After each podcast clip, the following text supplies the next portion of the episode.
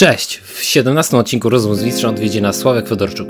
W chwili obecnej zajmuje się freelansowaniem dla różnych firm. Znany jest ze swojego niepowtarzalnego stylu. Tworzy mocno stylizowane środowiska, uwielbia wszystko co orientalne. Poza byciem artystą jest bardzo przemiłym człowiekiem. Pracował na takich firm jak Guerrilla Games, Google, Valve, EDTV, Gunner, Hasbro Games, Spooler Media, Wonderlust, Every Super Every Megacorp, Juice, Outlet Image, Sachi Sachi, Flying Wild Hawk, 11-bit Studios. W odcinku porozmawiamy m.in. na takie tematy jak eventy artystyczne, jakie poleca książki, skąd czerpie inspiracje, jakie są dla niego ulubione animacje. Nie zabraknie rad również dla młodych, początkujących artystów. No to nic, no to zaczynamy. Trudno, trudno było cię złapać. Jesteś bardzo zapracowany e, człowiekiem. Prawda, tak było. No. tak było. No, e... Z reguły, jak podcasty się zaczynają, to tam ktoś mówi, ten odcinek sponsoruje to, to i to, no to tutaj powinno być, że ten odcinek sponsoruje twój upór. Tak jest. jakby się nie wysłał maili i ja bym gdzieś tam w końcu się nie zmotywował, to byłoby ciężko, także mi się warto to docenić. Tak, no. no, no dziękuję. Tak, tak. Najpierw, najpierw napisałem na Instagramie, potem pojechałem na event, który tam gdzieś napisałeś, potem powiedziałeś, żebym wysłał maila, wysłałem maila, a potem jeszcze... To brzmi jakbym unikał. No, no, no tak, tak może się wydawać czasami, nie? Ale, ale widzisz, to tak nie jest. No. To, jest to jest takie wyobrażenie zawsze. Mhm. Jak to się stało, że zacząłeś rysować? Pierwsze pytanie. Listy. Mm, byłem pewien, że będziemy o tym mówić i o tym myślałem i tak e, myślałem nad paroma sposobami, jak to można ugryźć, ale chyba tak najłatwiejsza odpowiedź była taka, że jak chyba dużo osób, które rysują, miałem taką dziwną fascynację do obrazków, w zasadzie mhm. tak od dzieciństwa. I ona gdzieś tam umarła tak na może 5-7 lat, tak mi się wydaje. E, jak tam miałem lat 12, 17, 18, to gdzieś to tak zdechło. Mhm. E, ale w którymś momencie tak naprawdę dosyć spontanicznie obejrzałem chyba jakiś film Disneya i do niego były tam dodane making-offy. Mm, to był chyba Tarzan. I tam mhm. były making-offy z Glenem Kinem no i to chyba pierwszy raz widziałem kogoś, kto faktycznie robi te filmy i coś tam o nich opowiada i to nie jest jakiś tam producent, który musi to zachwalić, sprzedać, tylko faktycznie osoba, która się tym zajmuje, gdzieś tam ma do tego pasję. E, no i mi się to bardzo podobało, jak on o tym mówił. Gdzieś tam zacząłem później węszyć, szukać, jak te rzeczy powstają. E, no i tak od jednego filmu do jednego making-offu zacząłem się interesować, jak ta branża w ogóle istnieje, no i to gdzieś tam troszkę przywróciło moje zainteresowanie rysowaniem, tworzeniem, w ogóle dowiedziałem się, że jakieś koncepty powstają, no i to tak powoli się rozwijało. Mm, no najpierw sobie rysowałem tak bardziej edukacyjnie na swoją własną jakąś tam potrzebę, nie było żadnej szkoły, ale gdzieś tak to było w okolicach chyba 2010. E, okazało się, że jest taka szkoła w Nowym Sączu. Mhm. E, wydaje mi się, Matias wspominał to w odcinku z tobą, że on tam odkrył. No musisz przypomnieć, bo ja, ja mogę zapomnieć. W każdym razie była taka szkoła w Nowym Sączu, czyli takim trochę niespodziewanym miejscu. Raczej no, się no, tam spodziewał, no. że... A bo wy, wy się tam chyba poznaliście, nie? Tak, tak. No. no i tam, to chyba wtedy była na pewno może jedna z dwóch, bo była polsko-japońska, e, szkoła, która faktycznie robiła takie rzeczy z komputerami jak 3D, troszkę animacji, trochę rysowania. Ja się o tej szkole dowiedziałem. E, tam był wymagany przyjazd, żeby przyjechać i porozmawiać. Taka rozmowa kwalifikacyjna i jeszcze portfolio, które najlepiej jakby było 3D. E, no ja nie miałem żadnych rzeczy 3D. Miałem te swoje tam rysunki pochowane po szufladach, które nie były najlepsze. E, no i to wysłałem. I o dziwo to się spodobało. Przyjechałem tam do tego Nowego Sącza. To była dla mnie wyprawa kilkunastogodzinna dosłownie. Jeszcze były wtedy powodzie. Więc tak jechałem autokarem zaspany do tego sącza -hmm. widziałem tylko tam, jak woda się leje troszkę niżej.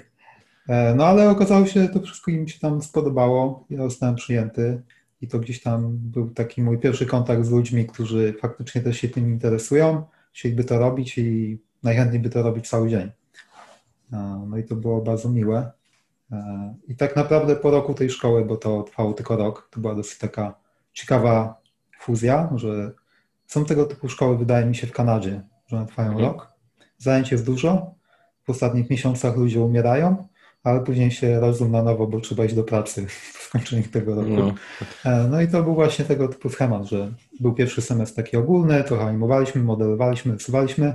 Kolejny dosyć podobny. W kolejnym mieliśmy robić trochę portfolio, trochę shopy, a tak naprawdę to się przyciągało na dwa semestry ostatnie, gdzie tam ludzie robili to i to. Niektórym udało się skończyć te shoty, innym nie. E, no mojej grupie to się tak trudno powiedzieć, czy się udało. Coś tam zrobiliśmy, ale chyba nie wylądowało to nigdy tak w finalnej wersji. Mhm. E, aczkolwiek prawda jest taka, że na tej szkole się bardzo dużo nauczyłem. E, też chyba się tak nauczyłem być zmotywowany do pracy, tak widząc ile inni pracują. No i tak naprawdę po jakichś tam dwóch miesiącach od tego, jak skończyła się szkoła, znalazłem swoją pierwszą pracę. Po dwóch miesiącach, tak? Tak mi się wydaje, że to było tak, że trochę musiałem odpocząć po szkole, e, trochę pospać w domu.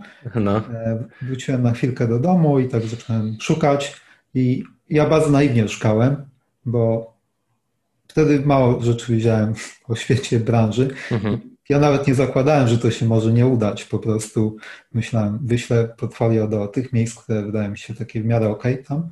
E, pojechałem do takich moich znajomych w Warszawie, których poznałem dopiero tak na żywo, jak do nich pojechałem. E, oni byli bardzo mili i mnie przygarnęli na te parę tygodni, że mógł się tam rozejrzeć, pomieszkać i znaleźć sobie mieszkanie. E, no i faktycznie bardzo łatwo mi się udało tę pracę znaleźć. Myślę, że dzisiaj to by było niewyobrażalne. Mm-hmm. To było 10 lat temu, to zainteresowanych było dużo mniej, wymogi były dużo niższe, no i ja mogłem mieć naprawdę nie najlepsze rzeczy i to jakoś poszło dosyć sprawnie. No to fajnie. I to, to, jak, jak to wygląda ta szkoła? Czy to był, to był, oni, oni dalej to robią? Nie wiesz pewnie. E, wydaje mi się, że była jakaś wersja w Warszawie, ale mhm. e, formuła tam się zmieniła dosyć mocno, bo dla mnie takie podstawowe plusy tej szkoły to było to, że to było w Sączu, mhm. gdzie nie ma rzeczy, które cię rozproszą. No. Myślę, że jakby to się działo w Krakowie, Warszawie, dużo łatwiej ci tam gdzieś wyjść, jest jakiś koncert, tam można coś pójść, jakiś lokal, pub. W Nowym Sączu tak nikogo tam nie obrażając, no ale jest to jednak dosyć mała miejscowość, gdzie tych mhm. atrakcji nie ma aż tak dużo, więc twoją główną atrakcją bardzo łatwo może się stać po prostu grafika i tylko grafika, jeśli mhm. by tak chciał. E, dlatego Warszawa już tak na starcie wydaje mi się dosyć upierdliwa. Też ich szkoła w Warszawie była gdzieś tam na końcu świata. Ja na przykład na Sączu do szkoły miałem 5 minut piechotą. Więc to jakby ci zarabiasz powiedzmy te dwie godziny czasu, które możesz spędzić albo na robieniu grafiki, albo odpoczywaniu po tym, zamiast jechaniu do miejsca tylko po to, żeby zaczęła się ta szkoła. No, no, no, zgadzam się. No i tak naprawdę mieliśmy bardzo dużo godzin, bo ja na przykład w szkole byłem z reguły, ona była dla nas dostępna, że mogłeś przyjść, poprosić tam kogoś na potiernie o kluczyk i sobie wejść do sali E, od poniedziałku do niedzieli do północy. Także tak naprawdę tam w niedzielę troszkę chodziłem, ale to już tak, tak na luzie, ale od poniedziałku do soboty to byłem w zasadzie ciągle. Mm, fajnie, fajnie. Fajne, fajne takie też e, z, ze względu jakby takiego osoby, która się uczy, że, że masz właśnie, nie wiem, nie wiem dlaczego, mm ale właśnie jakby miejsce e, w szkole, gdzie po prostu możesz jeszcze po szkole posiedzieć, na spokojnie tak. nawet pospotykać się z osobami, to jest coś takiego, co jak brakuje, to, to ludzie to odczuwają, nie? To prawda, myślę, że to jest idealne, bo w domu, nawet jeśli masz idealne warunki, bardzo wyrozumiałe osoby, to tak ileś rzeczy cię rozproszy, a w szkole no jednak nie trzeba nastawić tego tam prania, wyjąć naczyń. Dokładnie. Jesteś bardzo skupiony na jednej rzeczy. No, no, no, dokładnie. E, no to fajnie, ale to, to, to była powiedzmy druga faza, a, a w pierwszej fazie gdzie, gdzie, kiedy się to zaczęło? Bo tam wcześniej rysowałeś, nie musiałeś dać rysunki przed, przed tą e, tak. szkołą. Tak, robiłem to tak naprawdę E, tu dosyć taka ciekawa historia, bo ja w tym samym czasie, tak mogę powiedzieć, bo niedawno tam i okazało się, że jedna moja koleżanka myślała, że jestem takim hamem bez żadnej szkoły, pomijając tę szkołę grafiki. E, wtedy studiowałem i filozofię, i prawo. Mhm. E, no i o ile filozofia mi się podobała, to były jakieś tam ciekawe studia, chociaż w ogóle nie związane z tematem. to prawo mi się w ogóle nie podobało, jakby mi uświadomiło, że no muszę sobie znaleźć jakieś bardziej kreatywne zajęcie i naprawdę do tego dążyć, bo inaczej może mi czekać dosyć smutna praca. Mhm. E, no i to była jakaś taka dodatkowa motywacja i zawsze no tam po tych studiach siedziałem i rysowałem na własną rękę, tak z jakichkolwiek źródeł miałem. No jak miałem jakieś książki, wtedy pojawiały się naprawdę takie pierwsze tutoriale, jakieś chyba były gnomony, ale mhm. to naprawdę takie bardzo wczesne, że ktoś tam siedział i wyglądał jakby był nagrany na VHS-ie. No, ale no było to naprawdę pomocne nawet wtedy, bo innych alternatyw nie było. Mhm. Spoko. Ale dalej nie powiedziałeś, jaki to był wiek. E, wiesz co, no wtedy to ja miałem lat 19-20, bo tak naprawdę tak uczyć się rysowania zacząłem jak miałem, mi się wydaje, że 18-19. Nie wiem no. ile się ma, kończy się liceum, ale to no. było dokładnie no. wtedy. No, no, ciekawe, nie? Dosyć, dosyć późno, nie? Tak, tak jak... no tak jak mówię, no na ileś lat to umarło, ja coś tam rysowałem, ale nie było w tym żadnego progresu, nawet takiego mhm. minimalnego. To jak miałem te 19 lat, to ja rysowałem jak taki nie najlepszy sześciolatek. No, no, no. Ciekawe, nie? I teraz nagle znacznie lepiej, nie? Nieporównywalnie pewnie.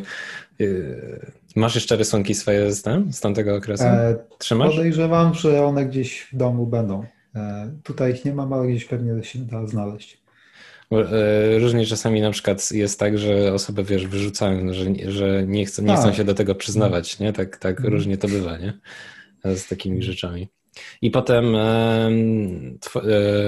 twoja pierwsza praca to gdzie, gdzie, gdzie, gdzieś, to było gdzie... Eleven Beat Studios, mhm. które wtedy dosłownie mogło mieć 11 osób, mhm. tak adekwatnie do ich nazwy, no a dzisiaj to jest taka bardzo prężnie działająca duża firma. No a wtedy to dosłownie było w mieszkaniu, parę pomieszczeń. Było powiedzmy bardzo polowo. No, no, no. no, no było no. coś takiego jak... Znana firma już. Pierwsza, tak. nie? Taka znana. Ale może wtedy nie, nie byli aż tak znani. Jak kurczę, no tak... wtedy to była taka bardzo indies firma. Mhm. E, takie maleńkie studio, aczkolwiek wydaje mi się, że już wtedy miało potencjał, bo E, ich pierwsza gra dostała jakieś nagrody, mm, kolejne też już sobie dobrze radziły. No wydaje mi się tam ludzie, którzy pracują jednak mają dobrą wizję i zrozumienie użytkowników. Mhm. E, mi się to na początku wydawało mm, dosyć przesadzone, ale tak patrzę z perspektywy czasu, że to jednak jest e, bardzo dobre pod kątem kierowania swojego produktu do wielu odbiorców i pilnowania tego, że on będzie zrozumiały dla praktycznie każdego. Mhm, mhm. E, I ile lat tam pracowałeś nad, nad mhm. czym? To było tak naprawdę króciutko, trwało około e, rok z kawałkiem. E, no i to była taka bardzo sprowadzająca na twardy grunt przygoda, bo robiliśmy projekt. Po trzech miesiącach ten projekt został ucięty, poszedł mhm. do kosza. No i tak dostaliśmy tego typu ofertę, propozycję, że musimy się skupić i zrobić grę w 9 miesięcy i ona ma działać. E, no i to nie był jakiś tam wybitny projekt, była mała gra na telefony, mm, ale udało się ukończyć, była w porządku, działała, e, dostała jakieś tam w miarę pozytywne opinie użytkowników. No tak jak mówię, nie był to jakiś taki projekt, którym bym się mógł chwalić i mm, myślę, że wiele osób by nawet miało problem skojarzyć wygląd tej gry z tym, co ja robię, ale myślę, że to była jakaś dobra nauka na tym etapie. Mm -hmm. A, a, powiedz mi, bo y, rysujesz w takim y, ciekawym y, stylu, nie? Nie wiem, czy, nie jestem w stanie jakby go, wiesz, jak są na przykład jakieś takie e, style w muzyce, nie? I każdą muzykę się określa, to ciężko mi jest porównać e, twój styl do czegoś, co widziałem wcześniej, nie? Być może nie widziałem po prostu. Okej. Okay. I czy, czy ty jakby no widzisz jakieś takie, skąd jakby czerpiesz inspirację do twojego stylu? Gdzie, kiedy się to mm. zrodziło? Jak, z czego to wyszło? Wydaje mi się, to dla wszystkich jest trochę inny sposób patrzenia, gdy ty to robisz, a gdy to robi, gdy to ogląda ktoś. To znaczy no, no, chodzi no. o to, że gdy ja to robię, ja nie mam takiego wrażenia, mhm. to gdzieś tam wyróżnia się albo jest inne, ale wiele razy słyszałem, że inni twórcy też tak mają, a mi się na przykład ich rzeczy wydają gdzieś tam bardziej oderwane od tego, co możesz zobaczyć jako takie kanony graficzne. Mm-hmm. Ale myślę, że w moim wypadku jest podobnie. Mam wrażenie, że ja rysuję z takich źródeł, które raczej są dosyć oczywiste, bo no, gram w grę, oglądam animacje, tam lubię malarstwo i gdzieś tam rzeczy z tych wszystkich e, mediów, które mi się podobają, staram się, albo nawet nie staram się, tylko gdzieś tam podświadomie implementuję do tego, mm-hmm. co sam robię. Czyli po prostu jakby czerpiesz inspirację z dużej ilości źródeł i, i potem i potem tak. tak to wychodzi, nie? Po prostu. I no, tak. nie kontrolujesz tego w żaden sposób. E, Czy, nie, no, kontrolujesz, bo jakby mhm. świadomie wybierasz te rzeczy. Nie? Tak. E, no pewnie to też działa tak, że chciałbym często w jakimś kierunku iść, na przykład mhm. ok, wydaje mi się, że mój walor mógłby być lepszy. To jest taki bardzo konkretny przykład. Więc teraz aktualny, się... mówisz? E, nie, tak bardziej, nie wiem czy teraz, ale tak w ogóle, że na pewno na jakichś etapach tak myślałem i okej, okay, no to zobaczmy, kto radzi sobie z tym dobrze, mhm. albo gdzie ewentualnie jest coś, co może mi w tym podpowiedzieć, załóżmy fotografia, mhm. jakie tam zdjęcia wyglądają dosyć przekonujące, jeśli chodzi akurat o ten aspekt. I to, mimo że to jest coś bardzo warsztatowego, to gdzieś jednocześnie wpływa bardzo mocno na ogólny wygląd obrazka i nazwijmy to styl. Mm-hmm.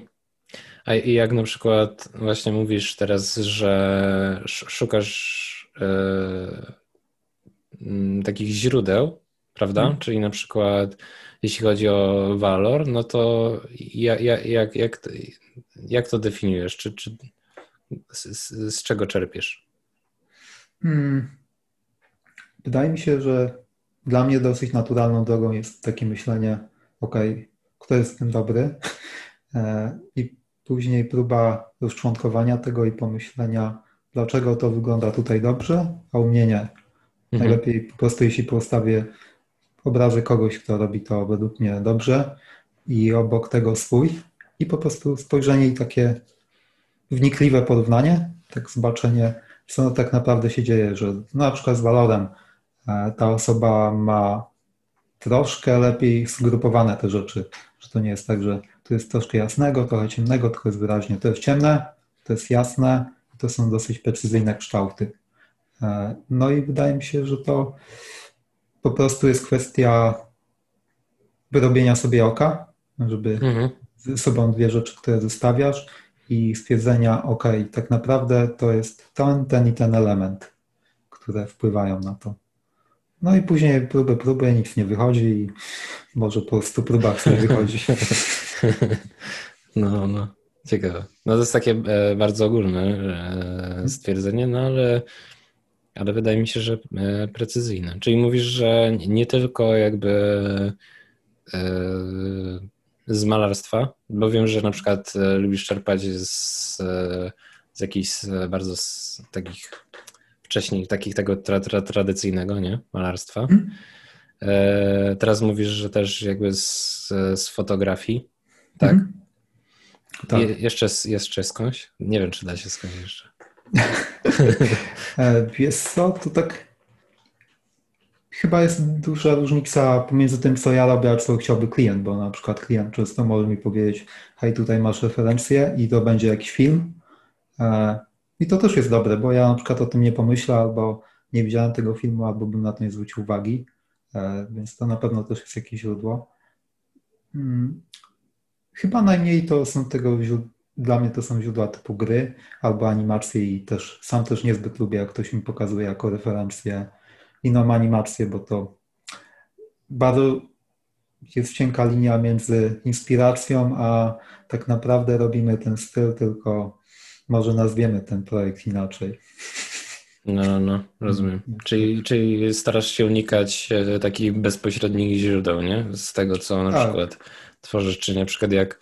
Ale no na przykład E, jak robisz jakąś ilustrację, to mhm. jak e,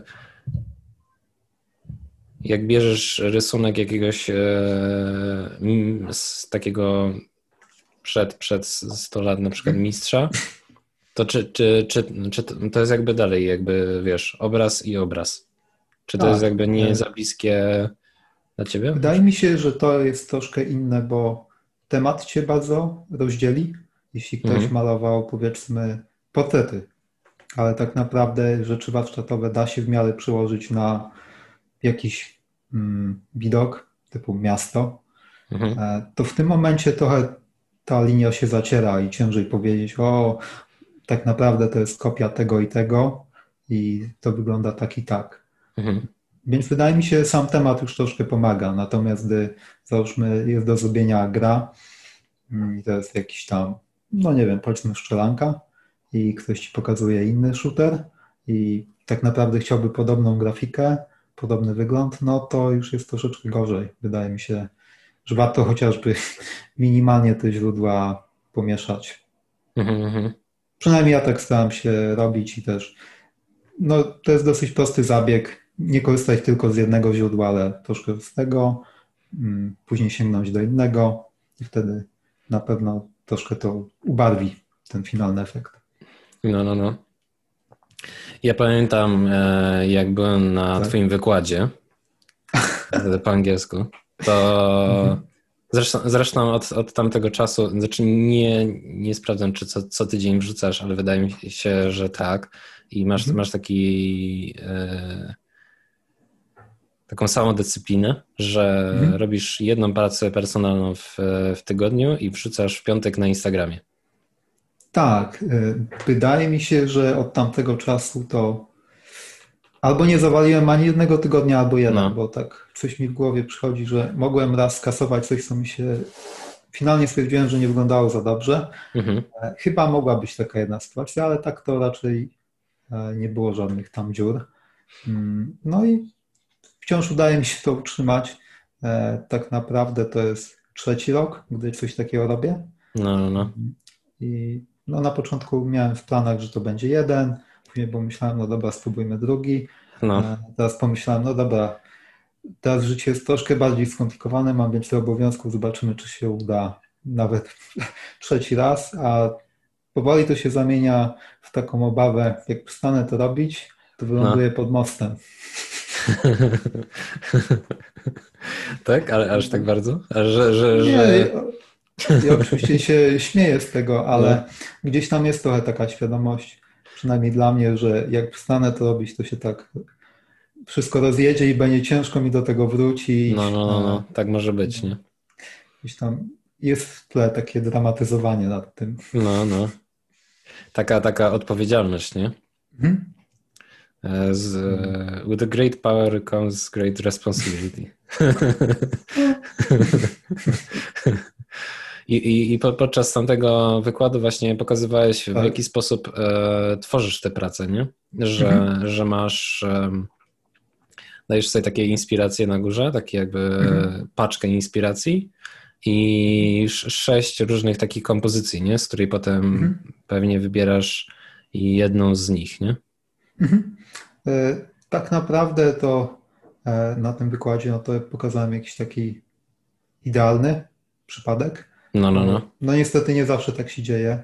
E, tak by było najlepiej, że mogę zebrać referencje, później zrobić kilka miniaturek, e, wybrać jakąś, która mi się podobała najbardziej i w nią brnąć. E, no niestety to zależy dużo od moich deadline'ów i no po prostu prozy życia. Hmm, dlatego no techniki są różne. Bywają też techniki, o jest czwartek wieczór, jutro jest piątek, Trzeba by coś zrobić jakoś szybko, dowolną metodą. No, no, no. tak. Bywa Czyli też już... taka technika. Ale to, to już bez inspiracji wtedy, już nie szukasz nawet. Mm, tak naprawdę zawsze szukam, bo Aha.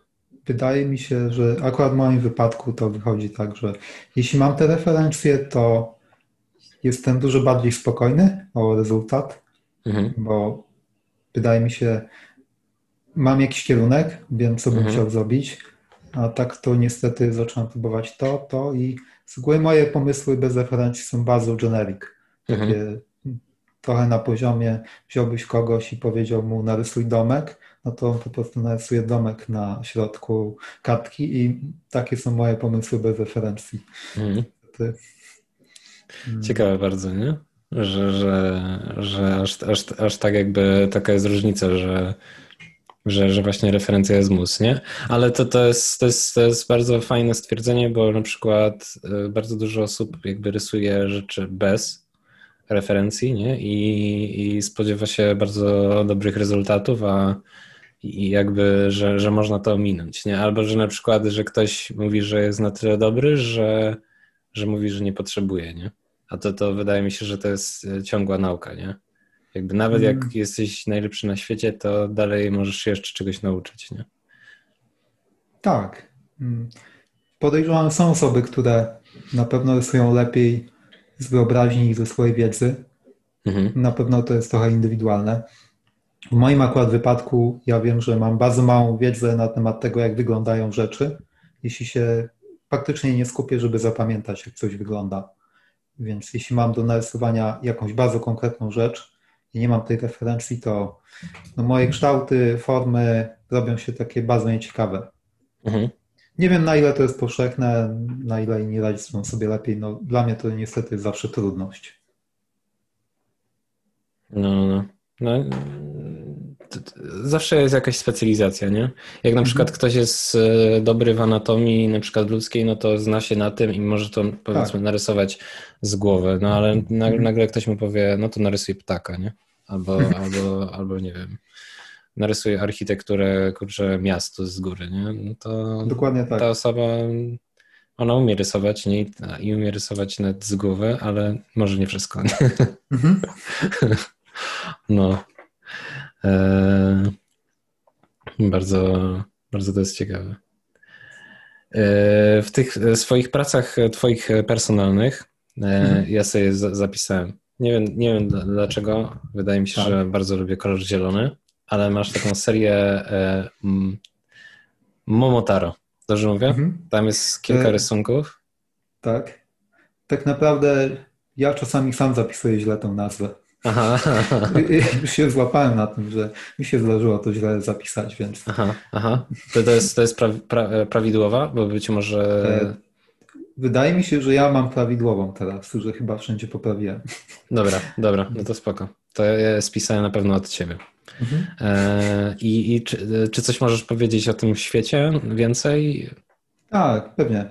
E, to jest taka seria obrazków, która trochę wyszła z pewnego zlecenia, gdzie tam klient mnie tak troszkę szturchał, żebym porobił rzeczy inaczej niż ja je robię jak zwykle. I wydaje mi się, to wyszło na dobre, że się czegoś nauczyłem, te obrazki wyszły lepiej, ale bardzo możliwe, że ich nigdy nie będę mógł pokazać, albo będę mógł je pokazać za nie wiadomo ile. E, no i chciałem zrobić coś swojego troszkę w tym stylu, tylko zupełnie inny temat, w żaden sposób nie jest to związane z tym zaczeniem i tym, jak to wyglądało. I no, zacząłem od takiego obrazka jednego, gdzie tam po prostu jest postać w takim japońskim lasku. Mhm. No i to zaczęło powoli ewoluować taką serię. Ja gdzieś tam chciałem ją troszkę bardziej na to zbudować. Hmm, bardziej zbudować z tego jakiś świat, tam postaci, które jakoś ze sobą wchodzą interakcje. I to jest na tej liście takich rzeczy, które chciałbym zrobić i których nie ruszam od wielu miesięcy. To jest, e, to jest e, taki temat, że po prostu wiesz, że nie, nie pozwalasz sobie na jakiś taki drobny szkic, bo wiesz, że to już jest takie coś, co cię przytłacza, nie? Za bardzo, nie? Że tak, no jak o tym myślę, że no chciałbym zrobić to i to, no to okej, okay, no to kiedyś jak będę miał spokojniejszą głowę. No, no, no. No i na razie tego nie ma. No, no to jest takie, dobra, ale chcę zrobić miasto i chcę zrobić je za jednym posiedzeniem, nie? A, mhm. i, i, nie dajesz sobie możliwości na to, żeby zrobić tylko jeden domek tak. do tego całego świata, nie? No, dokładnie tak. No. Mm. W każdym razie, no, bardzo chciałbym do tego wrócić, bo no, temat jest mi gdzieś tam bliski i przyjemny. Też chciałbym w końcu zrobić jakiś projekt, w którym jest chociaż troszkę więcej historii, a nie to są góry, drzewo i budynek Mhm. No i dobrze by było, gdyby to się udało. Podejrzewam, że ja bym się czegoś nauczył i może też byłoby to ciekawsze dla innych do oglądania. Mhm, mhm. Na, następny rok. Cały, cały rok poświęcony jednemu tematowi. Byłoby miło.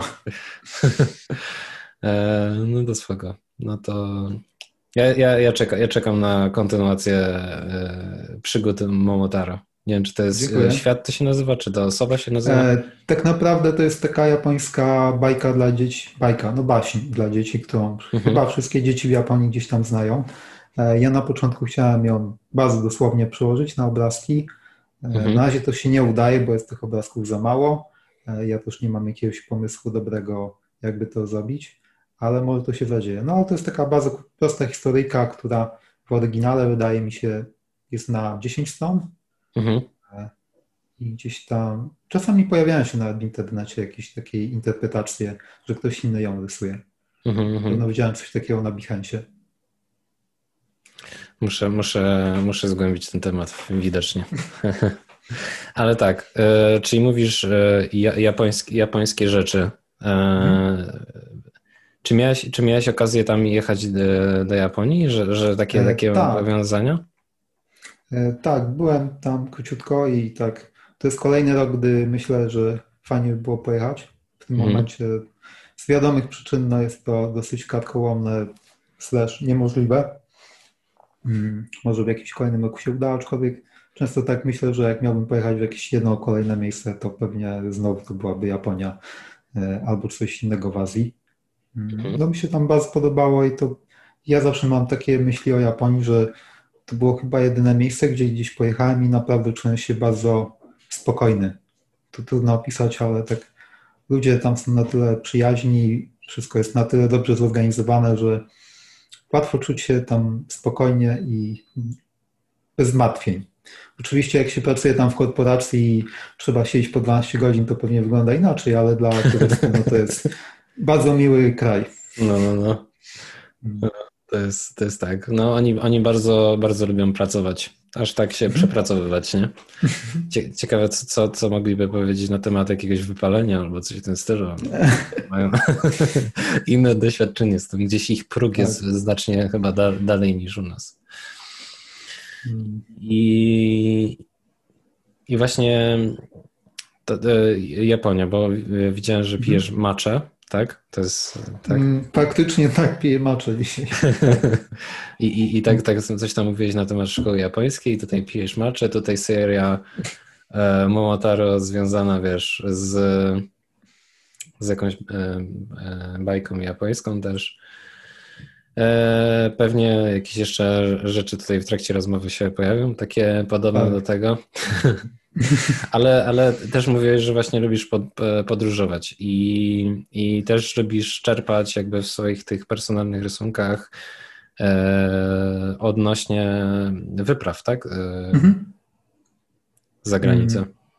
No mi nawet trochę o tym głupio mówić, bo to jest w pewnym sensie troszkę samograj, że no można pojechać do fajnego miejsca, no. ile będzie tam dobre oświetlenie, to można zebrać troszkę zdjęć i to jest bardzo miłe po prostu później siąść, je wykorzystać i zrobić z tego ładne obrazki. Mhm. E, bo to tak ujmując to najszczerzej, najbanalniej, to niestety tak wygląda tam. Niekoniecznie zawsze jest za tym jakaś taka bardzo głęboka inspiracja, a czasami to naprawdę wygląda po prostu tak, że jestem na miejscu. E, mi się oczywiście tam wycieczka podoba, ale przy okazji, jeśli mogę zrobić zdjęcia i później z tego zrobić fajne obrazki, to zawsze jest to miłe. Mhm. Czyli po prostu robisz zdjęcie, e, zamieniasz na swój pędzel i dodajesz postać. No, można tak ująć, no, w jakimś stopniu to tak wygląda. Nie no, ale zawsze, zawsze to jest jakaś tam e, stylizacja, nie? Czyli upraszczanie e, tych rzeczy. Mm. I tak naprawdę, no ja tak o tym powiedziałem troszkę powierzchownie, bo wydaje mi się, mało mam takich obrazków, które wyglądają tak, że faktycznie wziąłem zdjęcie i to jest dokładnie to samo oświetlenie, dokładnie te same formy i tak dalej. Prawie zawsze na którymś etapie to się zmienia, albo zmienia się nawet na bardzo wczesnym etapie, bo myślę, no fajnie jakby ta góra była większa, albo ta chmura rzucała taki cień, którego tak naprawdę nie rzuca. Mm -hmm. No to jest jakiś tam dobry, to jest dobry taki hmm, dobra trampolina. Mhm. Że wiem, od czego mogę zacząć, a i później sobie to zmieniać w trakcie. No, no mimo, że po prostu ten finalny efekt może wyglądać totalnie e, tak. e, niepodobnie do tego pierwszego etapu, nie? Tylko mhm. jakby To, to, to jest e, fajna taka baza. Być może na przykład to jest kwestia tego, że jakby jakby za, za, zaczynasz nie od takiej białej kartki, hmm. nie? Albo, albo szarej, czasami tak można tak. zacząć. Tylko po prostu to jest e, taki po prostu też związane z odczuciem, nie? Że wprowadzasz się w jakiś taki nastrój, nie? Prawda. Też mi się wydaje, że na pewno mam takie obrazki, które powstały w ten sposób, że pamiętałem jakieś miejsce i pewne odczucie z nim związane, że tam mhm. na przykład było nagle bardzo jasno, że słońce jakoś tak się układało, że bardzo oświetlało daną scenę, albo gdzieś był ciekawy układ cieni i to mi utkwiło w pamięć, no i później troszkę patrzę na zdjęcie, bo zdjęcie no przynajmniej moje nie oddaje tego, E, ale mam pewne wyobrażenia i pomysły, jak to pokazać mhm, mhm. Czyli, czyli na przykład mówisz, że bardziej odtwarzasz nastrój niż sam, mhm. samo to, co widać nie? w tym, tak. tym obrazku. Mm. Mam taki jeden obrazek, to pewnie ktoś musiałby poszukać, żeby to skojarzyć, ale e, byłem wtedy w Danii i widziałem mhm. kogoś, kto po prostu jechał na rowerku i przyjeżdżał przez taki zwykły dziedziniec. Mhm. E, no i zrobiłem z tego zdjęcie. Pamiętam, że to była taka bardzo ładna scenka, ładnie oświetlona, takie było złociste słońce. Na moim zdjęciu wszystko było szare. E, mhm. No ale później jakoś e, tak starałem się malować z pamięci, trochę tak bym myślał, jak to światło powinno się ułożyć, no i efekt był bardzo inny od tego, co było na zdjęciu. No, no, no. To jest zawsze po prostu oko ludzkie jest lepsze niż, niż każdy aparat według mnie. Nie? Tak. E, tak, to, to, to miałeś, miałeś, taki obrazek, to ten gość jakby wjeżdżał w taką cie, cie, wąską uliczkę i, mhm. i, nawet, nawet jest tam krok po kroku, nie? Jak to, to robisz gdzieś Tak, dokładnie to znaleźć. ten obrazek. Mhm. No, no, no, tak, kojarzę. To ten bardzo mhm. fajny. to jeden z takich, które można bardzo mocno zapamiętać. Um, Czyli, czyli, czyli jakby doszliśmy do takiego etapu, gdzie po prostu tutaj e, było stwierdzenie nastrój, tak? Mhm. Czyli po angielsku mood. Ja na przykład mhm. e, słuchałem, e, przypomniał mi się teraz właśnie e, taki wywiad, który e, słuchałem z właśnie, tam był Pharrell Williams i mhm. Rick Rubin i oni opowiadali właśnie na mhm. temat tego, że że jakby ten Pharrell Williams, e, jak on tworzy piosenki, to on zawsze szuka, e, e, znaczy znajduje to, co po prostu mu się podoba, zatrzymuje i potem to odtwarza w nieskończoność, aż jakby zrozumie to, dlaczego, dlaczego mu się ta na przykład dana piosenka podoba. I potem jakby roz, roz, rozdziela to na elementy pierwsze, i, I potem próbuję odtworzyć jakby ten nastrój tej piosenki, nie? Że to jest jakby coś takiego, co, co potem on jakby odtwarza tworząc. Nie, niekoniecznie jakby to jest kopia utworu. Ale miał taką jedną sytuację, że, że robiąc w ten sposób jedną z piosenek, został pozwany o to, że po prostu ta piosenka jest dokładnie nie taka sama jak inna, mimo że odtwarzył tylko nastrój i nastrój jakby, no jak się puści jedną piosenkę i drugą, to po prostu czujesz, że to jest to samo, mimo że to, mhm. to, to, to nie jest tak. to samo, nie? Mhm. No i właśnie jakby mhm. w twoich pracach mm, jakby głównym właśnie rzeczą, którą tworzysz, to to jest właśnie, mógłbym powiedzieć, że właśnie to jest ten nastrój. Mm, no, Myślę, że to jest dobre podsumowanie. To znaczy takie podsumowanie z mojej perspektywy, że jaki jest mój cel i co ja bym chciał zrobić, to, to jest właśnie to. E, no i też ta historia, o której mówiłeś, to wydaje mi się, brzmi dosyć dla mnie prawdopodobnie, że wierzę, że to nawet nie była jego intencja, żeby zrobić jakąś kopię. Mhm. Nie było tam pewnie jakiegoś złego planu za tym, tylko faktycznie chciał stworzyć coś podobnego, a wyszło coś za bardzo podobnego. Mm, bo podobne historie słyszałem od różnych znajomych, którzy coś tam rysują i nagle po dwóch dniach się łapią. Hmm, tak naprawdę zrobiłem kopię obrazka, którego oglądałem tam trzy dni temu. Mhm. Mm, nie wiem, czy podejrzewam, że mi też się takiego, tego typu rzeczy mogą zdarzać, e, chociaż nie wiem, trudno mi to powiedzieć tak, bo nigdy sobie tego nie uświadomiłem. Mhm, mhm.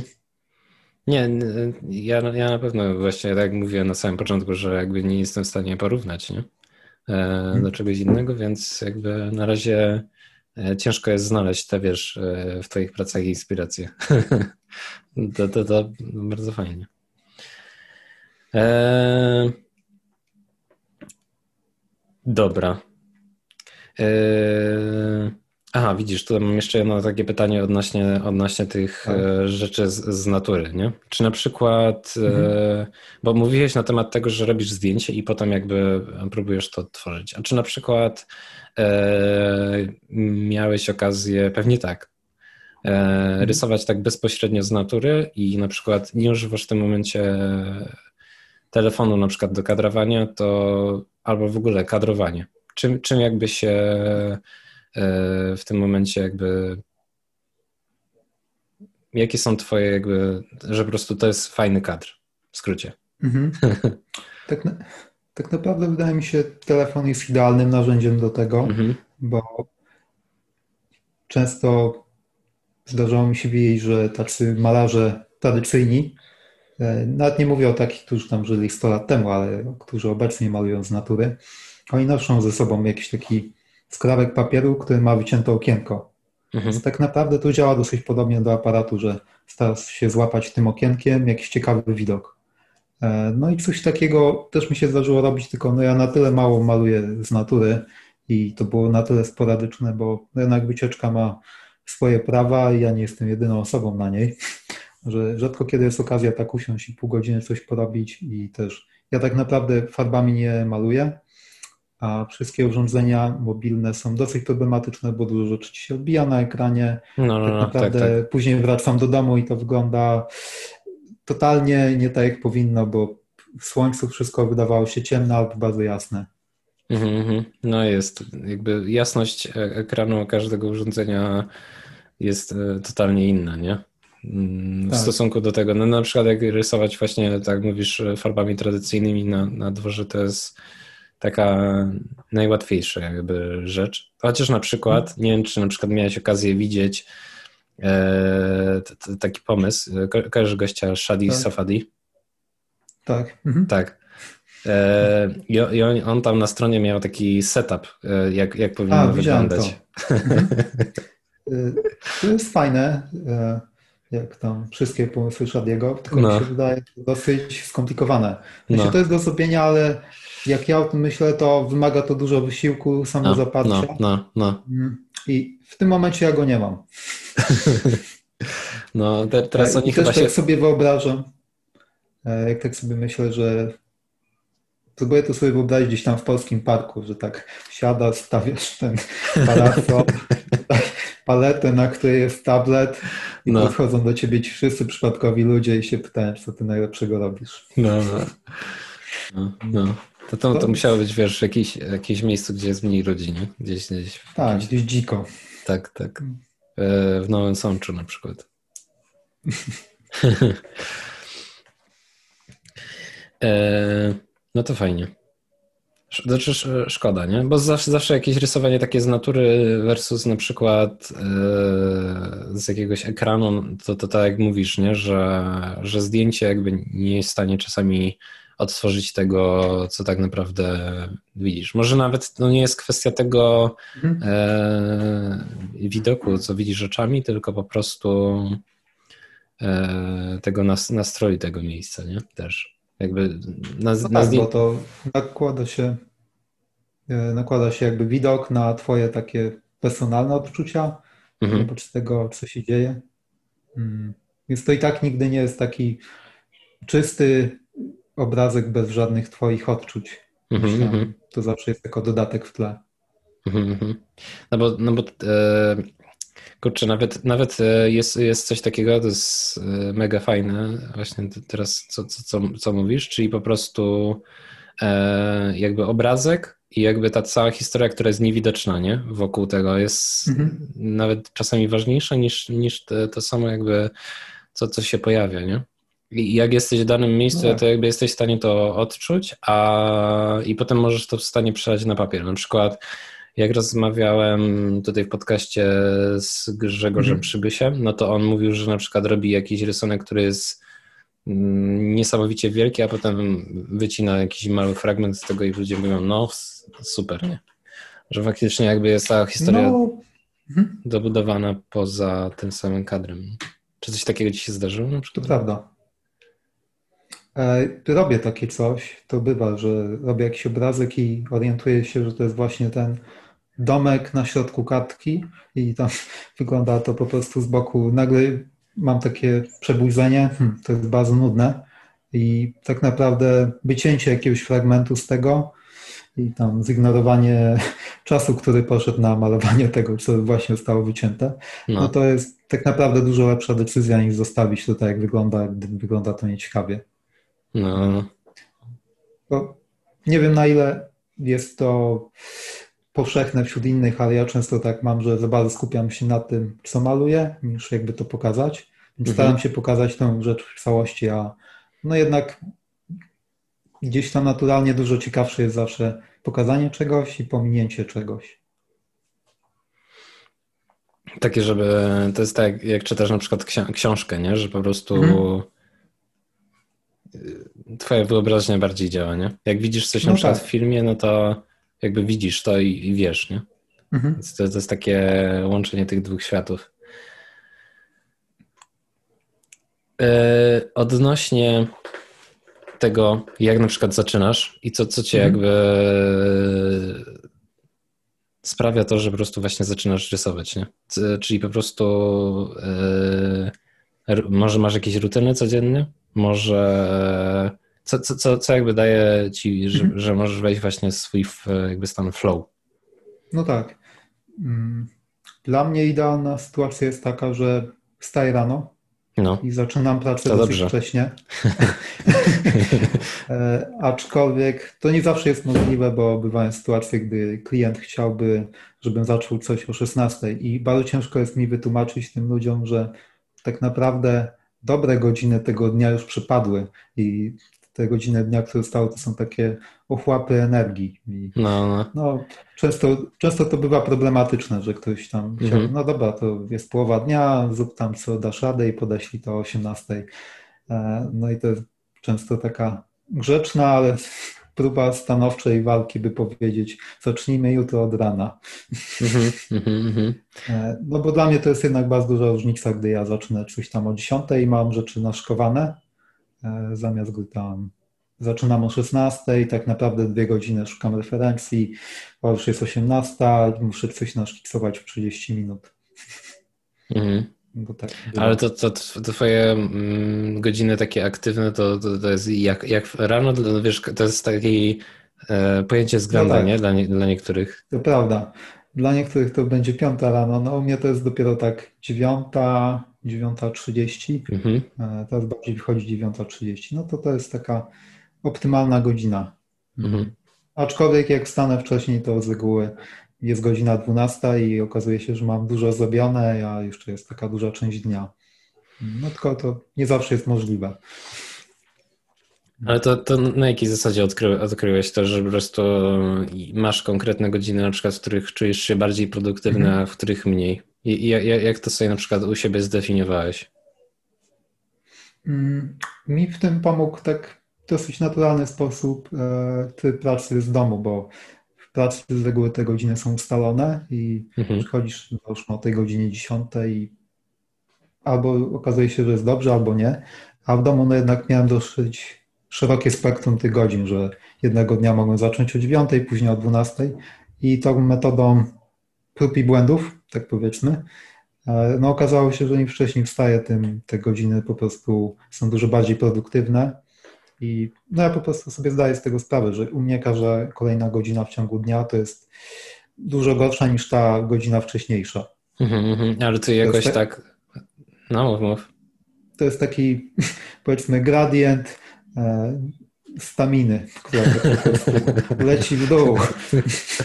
No w grach komputerowych to jest łatwiej, bo masz pokazane na ekranie, nie? Czy, czy no, jest tak. postać zmęczona, czy nie, a, a, mhm. A w, w, takim życiu normalnym to, to ciężko jest to odkryć, nie? Czy na przykład y, w jakiś Prawda. sposób na przykład y, za, zapisywałeś sobie to, że jakby, jakby dziennik z tego robiłeś taki, że mm. powiedzmy Czy ty to po prostu tak zapamiętywałeś to? Która godzina i... Czegoś takiego nie robiłem, ale to bardziej u mnie było chyba prostsze, że to mhm. było łatwiej zobaczyć, że ok, tutaj zacząłem dzień o 12 i no, stworzyłem bardzo mało, bardzo nieciekawe rzeczy, e, a tutaj zacząłem o 8 i poszło dobrze. Też mi się wydaje, że gdzieś tam podświadomie działa taka myśl, że jest 8 rano, jeśli ja coś zepsuję przez pierwsze 4 godziny, no to nie ma dramatu. Do tej 18 jeszcze mam czas, żeby to zrobić dobrze. Mhm. Gdy zacznę o 12 i coś zepsułem w ciągu tych 4 godzin, no to nagle jest bardzo mało dnia, żeby to naprawić. Więc myślę, ten taki komfort psychiczny, że ok, mogę coś zepsuć, mam gdzieś tam pole do naprawy, też pomaga. No, no, no, że po prostu jest, jest godzina 11, ty już skończyłeś i mówisz, kurczę, jeszcze dopiero dzień się nie zaczął, nie? Takie pozytywne no tak. odczucie. Tak jeszcze nie miałem, ale może kiedyś. Gorzej jest, jak na przykład jest 18 i, i jesteś w sumie na tym samym etapie i mówisz, tak. kurczę, to jest kwestia takiego stwierdzenia, kurczę, jest 18, a ja jeszcze nic nie mam, nie? Mimo, że jesteś na tym samym etapie, co na przykład byłeś na przykład o 12. Nie? Później zacząłeś tak. dzień, tylko to jest takie e, demotywujące, powiedzmy, że po prostu już słońce zaszło na przykład, nie? No też. Mm. No. Ja też tak pamiętam, mm, nie wiem, czy ty kojarzysz takiego rysownika postaci Cater Goodrich? Chyba nie. go znasz. E, to później podeślę ci link. W każdym razie to, to, jest taki bardzo dobry rysownik postaci i on tam e, w jakimś wywiadzie, chyba na skulizmie, opowiadał, że jemu zdarzało się w pracy tak, że nie był w stanie nic zrobić, e, bo miał, nie wiem, tam kiepski dzień, albo był w studiu, bo studio chciało go na miejscu, a on tak nie potrafi pracować, bo czuje taki dyskomfort psychiczny, że ktoś tam na niego patrzy, śledzi go i tak dalej. E, no i on mówił, że zdarza mu się do klientów pisać, że dzisiaj nic nie zrobiłem, bo nic nie wyszło. No, po prostu taki dzień. E, no, mi się jeszcze tak nie zdarzyło i miałbym trochę obawy, żeby tak pisać, ale doceniam jego szczerość. Mhm, że jakby chcę pokazać po prostu naj, najlepszą rzecz, a nie po tak. prostu tak. odbębnić e, daną robotę. No. To jest mhm. ciekawe, no, na pewno. Nie wiem, ja to chyba tak e, wolę, wolę wysłać. nie, nie, wiem, no, czy ja... jestem w stanie tak powiedzieć, że kurczę. Nie wiem, na przykład tak. jeśli chodzi na przykład o jakieś rzeczy, nie masz tak, e, bo ty na, na przykład mówiłeś e, w tych e, pracach personalnych, że czegoś jednej, mhm. jednej rzeczy nie udostępniłeś. Czy nie, nie, masz tak, że na przykład to, co tobie się nie podoba, niekoniecznie osobie docelowej może się, na przykład może być odwrotnie, ja na mhm. przykład tak mam, że właśnie jest tak. totalnie odwrotnie, że to, co mi się nie podoba, to się innym podoba, a to, co mi się podoba, to się nikomu nie podoba. E, no, myślę, że wiele osób tak ma. Ja też tak miewam, aczkolwiek mam taką regułę, że jeśli mi się coś naprawdę nie podoba, to ja tego nie wrzucam. No, no, no. Bardziej mam to na taką małą skalę, że mam rzeczy, które bardziej lubię i wydaje mi się lepsze, a mam też takie, które myślę, no nie był to mój najlepszy dzień. No, mhm. Gdzieś tam traktuję to ok, jest to na takim poziomie pokazywalnym, ale nie było to super, a reakcja jest dużo lepsza niż moja. No to też mi się zdarza. Handluję z tym. No to jest, to jest, to jest ciekawe, nie? Um, Jeśli e, dalej rozmawiając na temat prac i, i, i, rzeczy, to powiedz mi na przykład, e, dużo już narys narysowałeś rzeczy, nie? I może, może jeszcze więcej narysujesz, nie? To, to jest całkiem okay. prawdopodobne, nie? E, ale na przykład z, z, jakiej pracy albo z czego jesteś na przykład najbardziej dumny? Co, co, co do tej pory udało ci się narysować, stworzyć? Mm. To ciekawe, bo nigdy tak nie myślałem o tych obrazkach. E, ja o nich zawsze myślałem jako taki jeden worek i trudno mi o nich myśleć tak pojedynczo, że ten lubię bardziej, o, ten był jakiś najlepszy.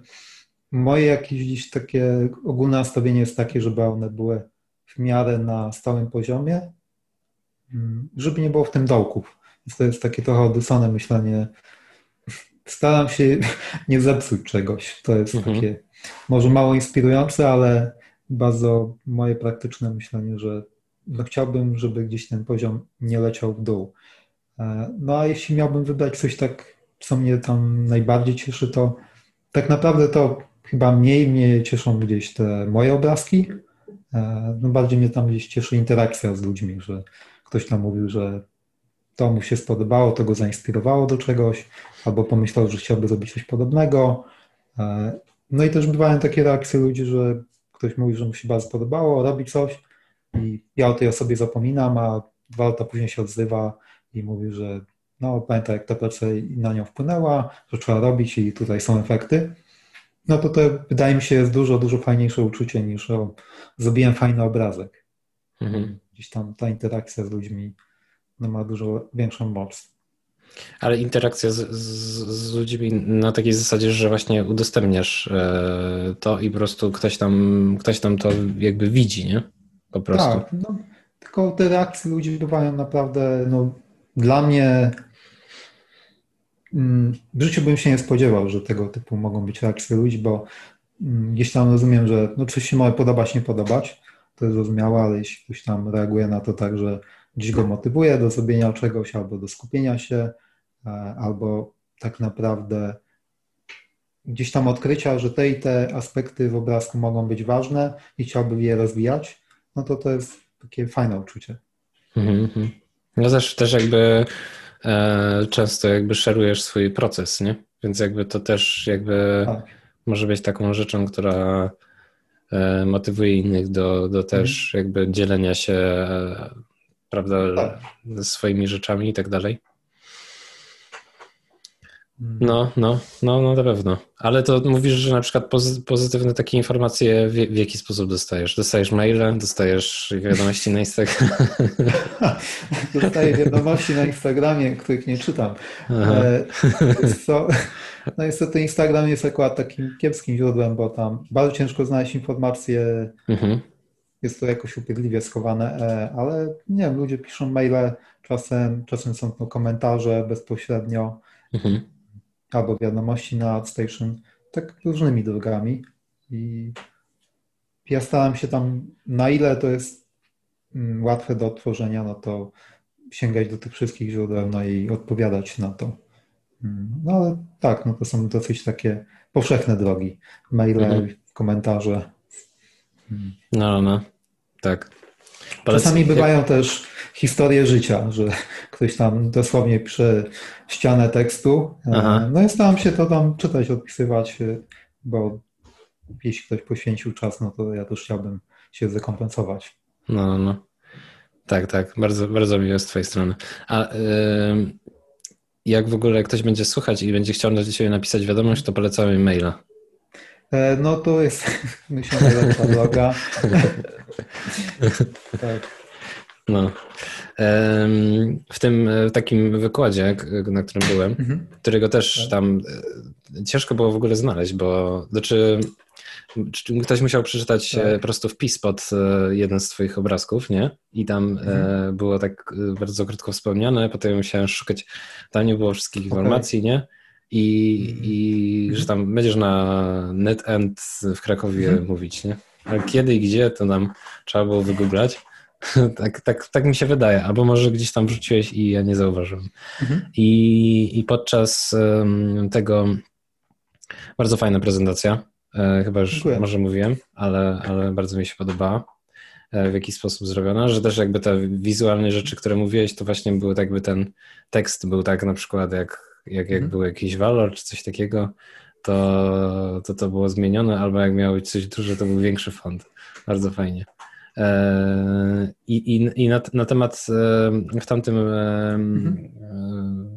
E, prezentacji mówiłeś na temat jakby spełnienia zawodowego, nie? To mhm. była jedna rzecz.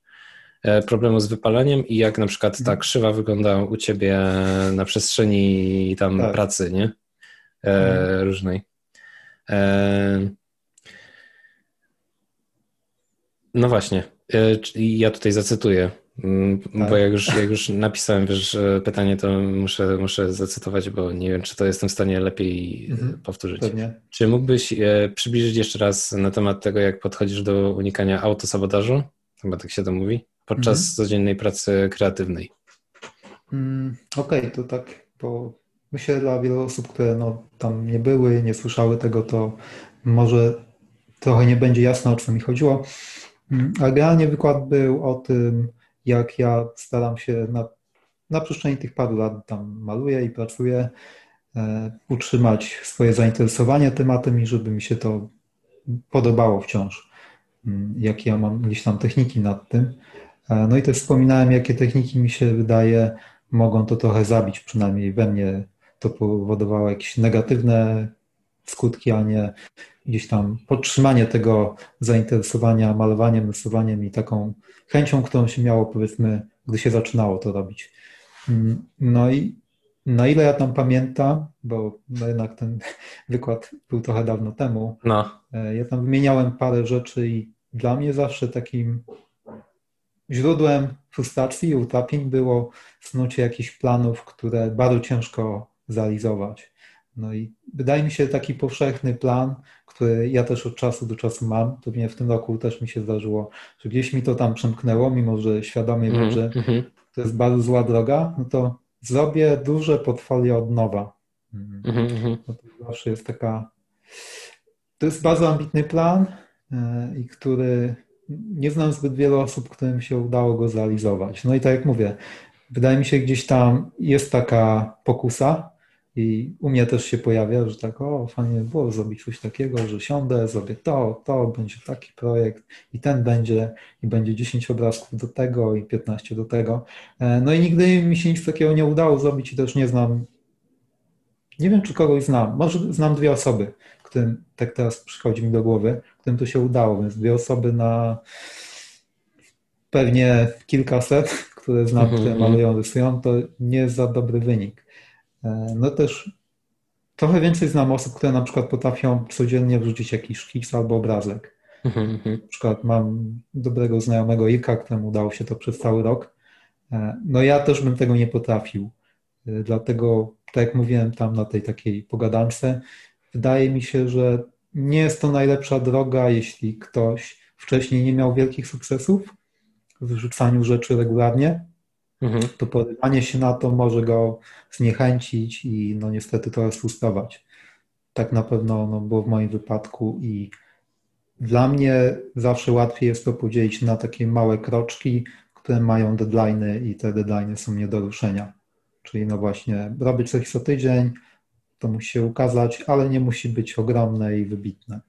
I tak naprawdę ja też mam gdzieś tam bazę tego czasu, że Załóżmy, powinęła mi się noga, coś nie poszło, ale mam jeszcze parę dni i w te parę dni mogę to nadrobić. Mm-hmm. takie małe odcinki, małe cele, no to jest na pewno wielka,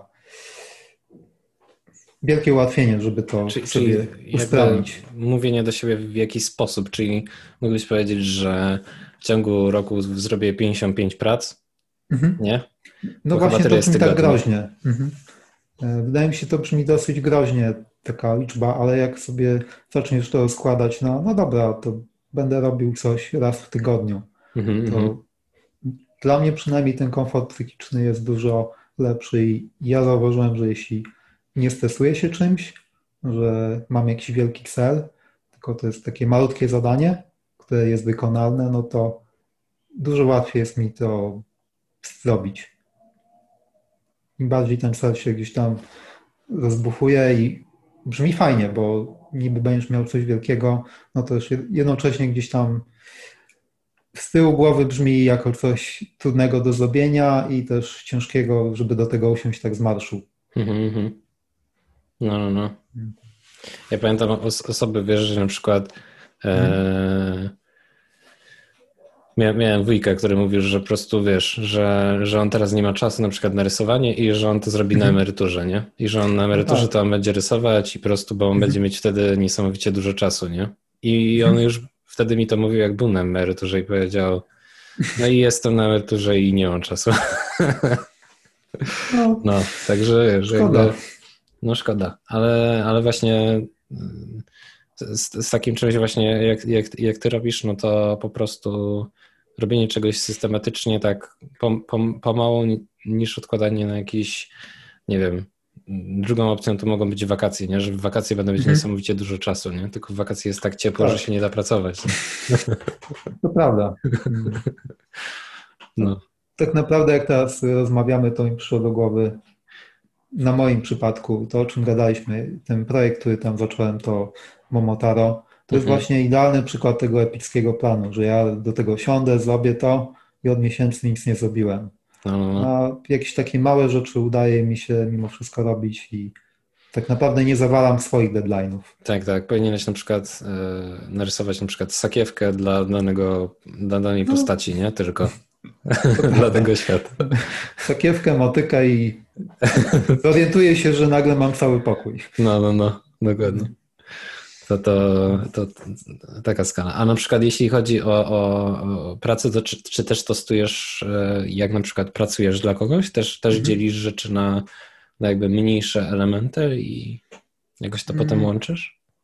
Tak, wydaje mi się, że trochę naturalnie się dzieje w produkcji, że ktoś ci to dzieli na taski mhm. i pyta się, no kiedy zrobisz to i to. Mm. Tutaj akurat chyba takiego problemu nie ma, bo nie, albo dobrze, albo źle. No ja zawsze się umawiam z klientem, że pod koniec dnia coś dostanie, więc to naturalnie jest podzielone na te dni. Mhm, mhm. Będzie jakaś mała część projektu pod koniec dnia. Nawet jeśli ktoś nie chce, no bo są klienci, którzy sami mówią, że o 18 chcielibyśmy zobaczyć codziennie to i to, a są też tacy, którzy, którzy dają tę swobodę, no ale ja mimo wszystko staram się sugerować, podzielmy to na dni. Czyli też jakby wiesz, znasz siebie i po prostu mówisz ewentualnie, co, co, jest, co jest jakby możliwe, nie? Jakby tak. z, z twojej strony. Mhm. Mm, jakby rysujesz od, od tych e, trzech lat jakby codziennie, nie? Znaczy no, mhm. nie codziennie, tylko co tydzień, mhm. powiedzmy. Znaczy i tak rysujesz codziennie, nie? Ale i tak dalej. ale czy, czy, czy, czy, być może wcześniej, być może to jest mhm. jakiś okres, które, do którego ja mówię, to jest okres sprzed tych e, trzech mhm. lat. Czy, czy, czy miewasz albo miewałeś jakieś takie artystyczne blokady, że po prostu mówisz, kurczę, no dzisiaj to nie jest ten dzień i po prostu rzucasz tym ołówkiem i mówisz, nie, dzisiaj po prostu nie wiem, coś innego robię. Ja mam taką myśl, że jestem za stary, żeby mieć blokady. to jest takie mm, powiedzmy przywilej młodego wieku rysowania, że aha, można sobie pozwolić na takie coś. Ale tak, tak zupełnie serio to mi się bardziej na tym etapie dzieje to, że mam takie blokady od wyczerpania. Mhm. Nie wiem, jest jedno zlecenie, drugie zlecenie. Tak naprawdę poza zleceniami trzeba coś zrobić, bo ktoś nagle się odezwał, że chciałby tutaj poprawkę do czegoś, mhm, a mhm. jeszcze próbuję robić te swoje rzeczy i gdzieś tam mieć minimum życia poza rysowaniem. No i wtedy to bywa przytłaczające. Ale nie mam już za bardzo tego typu blokad, że nie mam ochoty rysować na poziomie motywacyjnym, że nie mam mhm. motywacji do rysowania. Coś takiego naprawdę od wielu lat mi nie zdarzyło się. Mhm, mhm. Bardziej to ma po prostu taki wymiar. Jestem starszy, jestem zmęczony. Okej, okay. że to jest taki godzina, sufit. Że, że jest godzina 18 i mówisz, chyba ja już dzisiaj nic nie zrobię, nie? Tak? No, tak bywa. E, że lepiej spać teraz w tym momencie. Bo lepiej jutro wcześniej wstać niż dzisiaj jeszcze 3 godziny pracować, tak? Mm. Tak naprawdę ja też starałem się o tym myśleć praktycznie, bo załóżmy, zaczyna się jakiś projekt z klientem. Jeśli ja się wypalę przez pierwsze trzy dni, to później mogę zawalić bardzo dużo kolejnych dni i nikt z tego nie będzie zadowolony. Mhm. Gdzieś tam dawkowanie tej energii no, jest istotne. Odpowiedzialność osoby tak. już starszej, jak mhm. mówisz. um, Te, mam tutaj, widzisz, tak podzieliłem, nie wiem jak ci się podoba, bo ty oglądałeś ten plik z pytaniami. Jak ci się podoba to, że jest podzielone na e, tematy takie zblokowane? E, mi się to podoba, e, bo jakby ja sam mam taką naturalną skłonność no. do dzielenia rzeczy. No myślę, że to było w miarę dobrze widać po tym wykładzie, tam prezentacji, to miałem tak. w sensie, że ja lubię sobie dzielić rzeczy w głowie na dosyć czytelne etapy, części mm -hmm. i usystematyzować to. Mm. Wtedy gdzieś tam wydaje mi się to bardziej precyzyjne i ok, wiem co powinienem zrobić niż jest chmara wszystkiego. No, no. no. E, tak, właśnie mm, odnośnie tej prezentacji i tych rzeczy, mhm. e, to tak jak tam pytałem się, to znaczy znam odpowiedź, mhm. ale, ale tak. chcę zapytać, żeby było oficjalnie. Czyli mhm. po prostu, bo bardzo fajna była ta prezentacja i te materiały, które właśnie w, mhm. w trakcie tego wszystkiego tam dałeś. Mhm. I, I, wydaje mi się, że fajnie by było jakby też in, bo chyba wydaje mi się, że nigdzie tego nie szerowałeś. E... E, tak, oczywiście możemy to udostępnić. Ja też mam taką myśl w głowie. E, może jak tutaj to powiem, mnie to zmobilizuje. No. Chciałem to przepisać tak, żeby to było do przeczytania, bo okay. wydaje mi się, ta prezentacja bez takiego tekstu może nie być do końca czytelna, zrozumiała, więc jak będę miał chwilkę, to postaram się to przypisać na taką czytelną formę, ale na pewno będzie taka wersja e, oryginalna. Tak jest. To na pewno będzie udostępnione, może będzie więcej. Tak Postaram jest. się. Wszystko, wszystko znajdziecie w linkach albo tak na Instagramie Sławka. Pewnie. E, to się, dziękuję bardzo.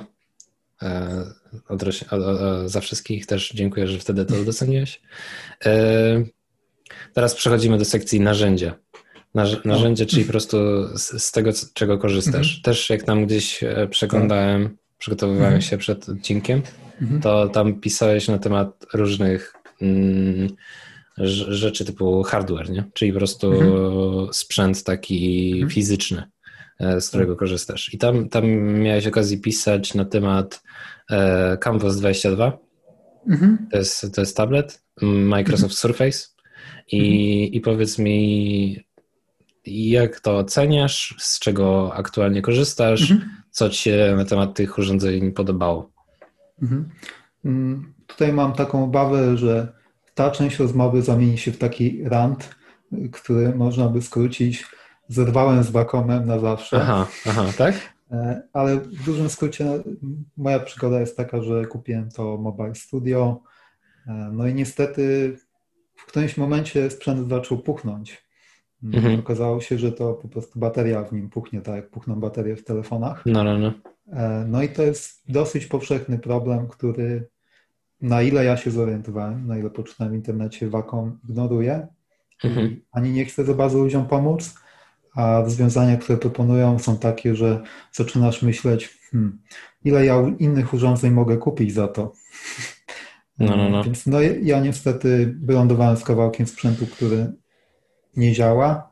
E, też no, zacząłem myśleć po prostu, czy mogę kupić innego. Inni moi znajomi mówili, że no, nowe Syntiki też kiepsko działają.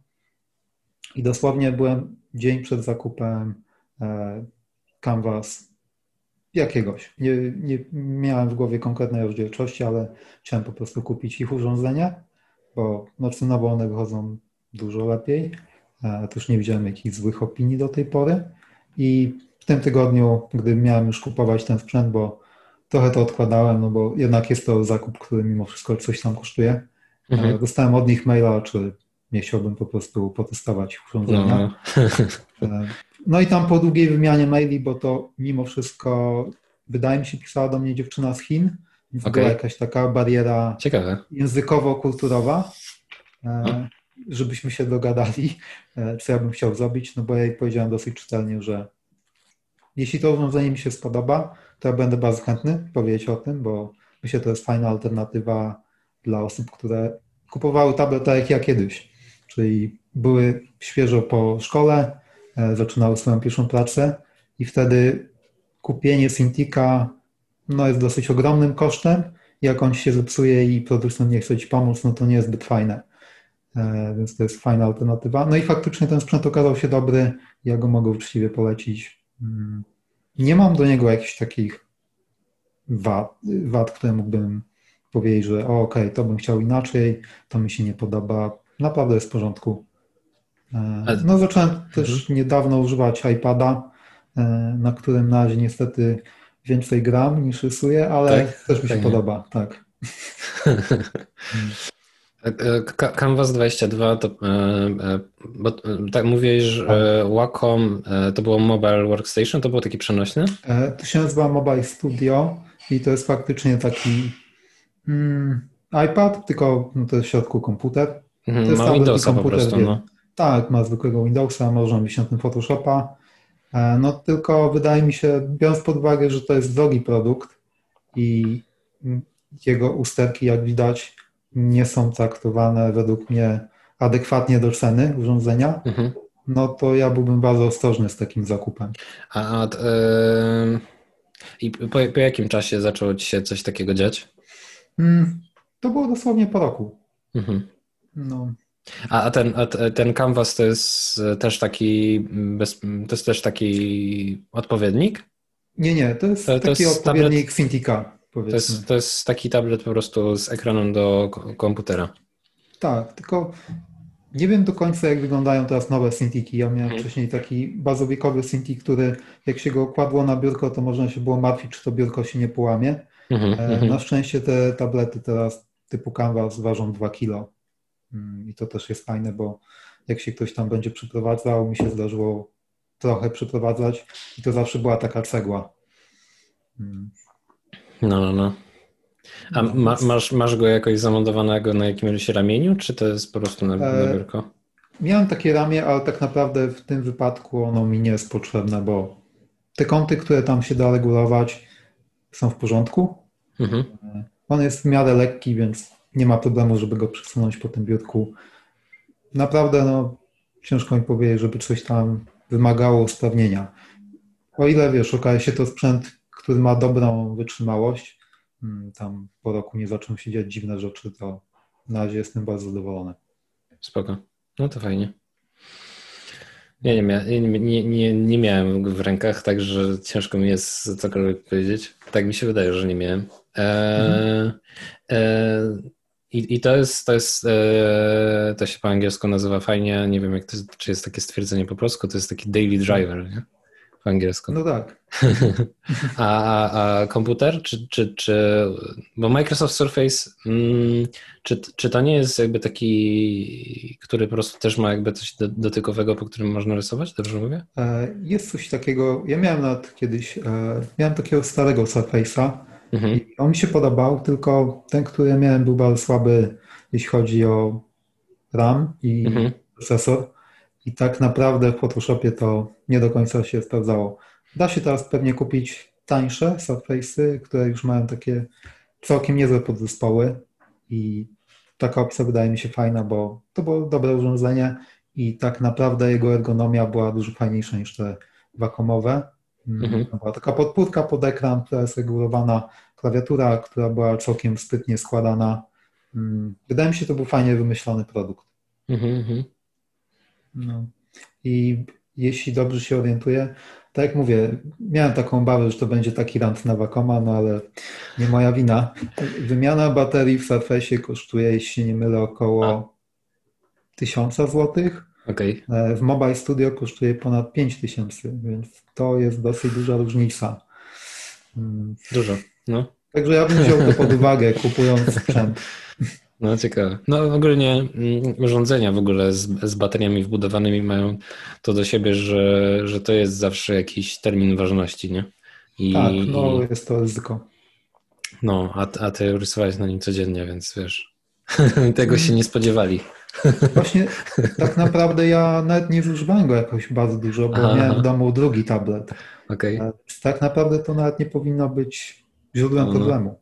No, no, ciekawe. Nie, ogólnie e, firma Wacom, e, dobrze, że ma konkurencję, bo w tym, w tym momencie mogą, mogą coś zmieniać w swoich produktach, prawda? I, i jakoś no, sprawdzać. Tak myślę. Hmm. Bo e, do tej pory zawsze, zawsze byli numer jeden i, i, i nikt ich nie gonił. A w tym momencie Prawda, już no jest ja... tak sam używałem ich starsze tablety, byłem zadowolony.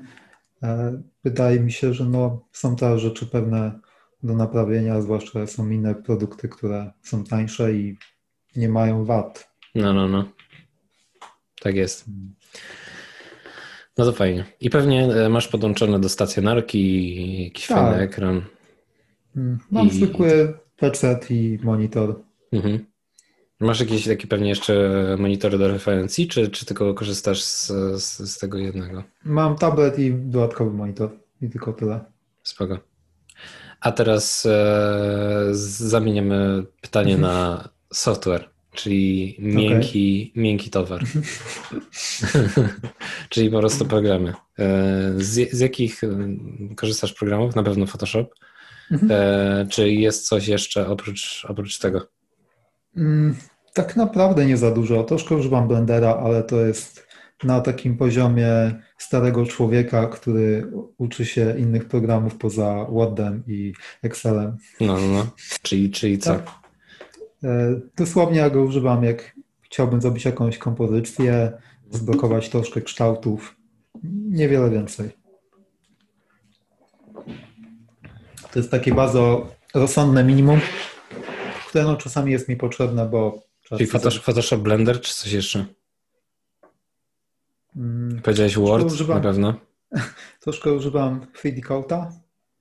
3D Coata, no. I jeszcze to akurat nie jest um, aplikacja do grafiki, ale wydaje mi się, tak często odkrywam, że ludzie jej nie znają, a wydaje mi się, mogą im się przydać tego typu aplikacje. Hmm. One są bardziej, powiedzmy, dla kogoś, kto pracuje na freelancie, no. a wydaje mi się, to ma być całkiem ciekawy temat. E, ja używam dwóch takich rzeczy, może więcej, ale na razie przychodzą mi do głowy dwie. Jedna to jest Grammarly i to mm -hmm. jest taka strona, apka, bo można mieć też apkę w telefonie, która sprawdza gramatykę tego, co napisałeś po angielsku. E, więc można napisać maila, który cię powiedzmy nie skompromituje aż tak bardzo. No, no, no. I jeszcze jest taka wtyczka, która mi się wydaje całkiem fajna i przydatna. To się nazywa MailTrack i to ci pokazuje, czy ktoś twojego maila otworzył, czy ktoś kliknął w linka do niego i jeśli na przykład ktoś długo zalega ci z płatnością, może zobaczyć, czy przynajmniej twojego maila otwiera. To widzisz. A ty tutaj w jakiś sposób dostajesz tam powiadomienie, czy po prostu na przykład e, wysłanych jakoś to tam możesz e, zobaczyć? Jest tam kilka opcji używania tego, ale hmm. taka najbardziej podstawowa dostaniesz na maila powiadomienie, ktoś otworzył twojego maila. Okej. Okay. Czy jak dam nieprzeczytane, dam dawałem nieprzeczytane, to dalej, dalej już miałeś, już widziałeś, że ja otworzyłem. Tak to działa.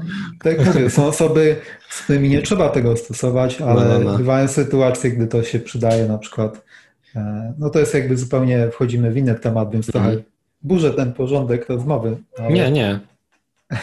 E, jeśli na przykład chciałbyś się zgłosić do jakiegoś studia, no. namierzyłeś osobę, która może ci w tym pomóc, bo jest art dyrektorem, albo producentem, albo kimś, mhm, mhm. generalnie wiesz, zatrudnia ludzi, albo jest z tym związany, możesz jej wysłać maila i zobaczyć, czy ona w ogóle tego maila otworzyła. No, no, no. To, to jest mniej, mniej takiej frustracji, nie? że na przykład tak. bardziej może, możesz e, się spodziewać, czy ktoś cię ignoruje, czy faktycznie mhm. do kogoś ta informacja dotarła, nie? I, i, i ci no tak. nie... No, to różnie tak bywa, bo to, to, że ktoś coś otworzył, to, to mógł przy, przypadkowo kliknąć albo Albo nie wiem, Na szczęście jest ta daje ci troszkę więcej możliwości. Tam jest taka wersja uboga, która ci pokazuje, że ktoś otworzył maila, mhm. ale jest też taka, która ci pokaże, ok, ktoś otworzył tego maila w ciągu ostatniej doby trzy razy, mhm, mhm. albo wrócił do tego maila, więc y, nie zajrzał do niego przypadkowo, tylko go zainteresowało. E, to zamienia się odcinek w jak stalkować ludzi. tak. E, no. W każdym razie więc możesz wiedzieć, czy ktoś go otworzył parę razy, czy go komuś podał dalej. Też pokazuje Ci, czy ktoś otworzył linka, który dodałeś, więc jeśli dodałeś portfolio, to będziesz wiedział, czy ktoś kliknął w to portfolio, aha, czy w ogóle to pominął. Aha, aha. No i wydaje mi się, to jest taka przydatna wiedza, żebyś wiedział, że hmm, ktoś może w ogóle tego maila nie dostał, on zaginął, ale tutaj wiesz, że on go dostał i może nawet przeczytał, bo do, dotarł do twojego linka. I, I, ja się spo, spotkałem z czymś takim, że na przykład jak wy, wy, wysyła się portfolio, to warto mhm. wysłać na przykład w PDF-ie, typu poniżej 5 mhm. MB jakiś PDF mhm. i, i linka, bo to różnie, różnie bywa z, mhm. z otwieralnością, czy, czy ludzie na przykład klikają w linka albo mhm jak na przykład wysyłasz portfolio, to, to czy, czy, mhm. właśnie w ten sposób to robisz? I potem na przykład sprawdzasz, kurczę, czy ktoś kliknął właśnie w, w plik, czy na przykład kliknął w linka i co, co lepiej działa? Mm, wiesz co, ja nigdy nie robię tego w taki sposób, że wysyłałem linka i PDF-a. Mhm. Może to jest dobry pomysł. Tak naprawdę nie wiem, czemu tego nie robiłem. Jakby moja taka intuicja za tym, czemu tego nie robiłem, była taka, że mm, Zdarzało mi się widzieć w pracy różnych PM-ów, gdy pracowałem w studiach. Mhm. Wiem, że niektórzy z nich się irytują, gdy dostają załączniki i Aha. one są ciężkie. No, no, no, na pewno. Taka była moja motywacja za tym, dlaczego tego nie robiłem. Okej. Okay. Hmm. Aczkolwiek jeśli to faktycznie będzie mały plik, który ma 5 mega i pokaże twoje trzy najlepsze obrazki, to może to jest dobra zachęta. Mhm, mhm. No, no, no, bo to jak ktoś po prostu, dużo osób wysyła, faktycznie, no może być tak, że jak jest osoba, która dostaje maile i dostaje na przykład tysiąc maili dziennie, no to nagle ma zapchaną tak. skrzynkę i jest mhm. wkurzona, nie? Że, tak. Że, że tak to wygląda, no, to, to, to ciekawe.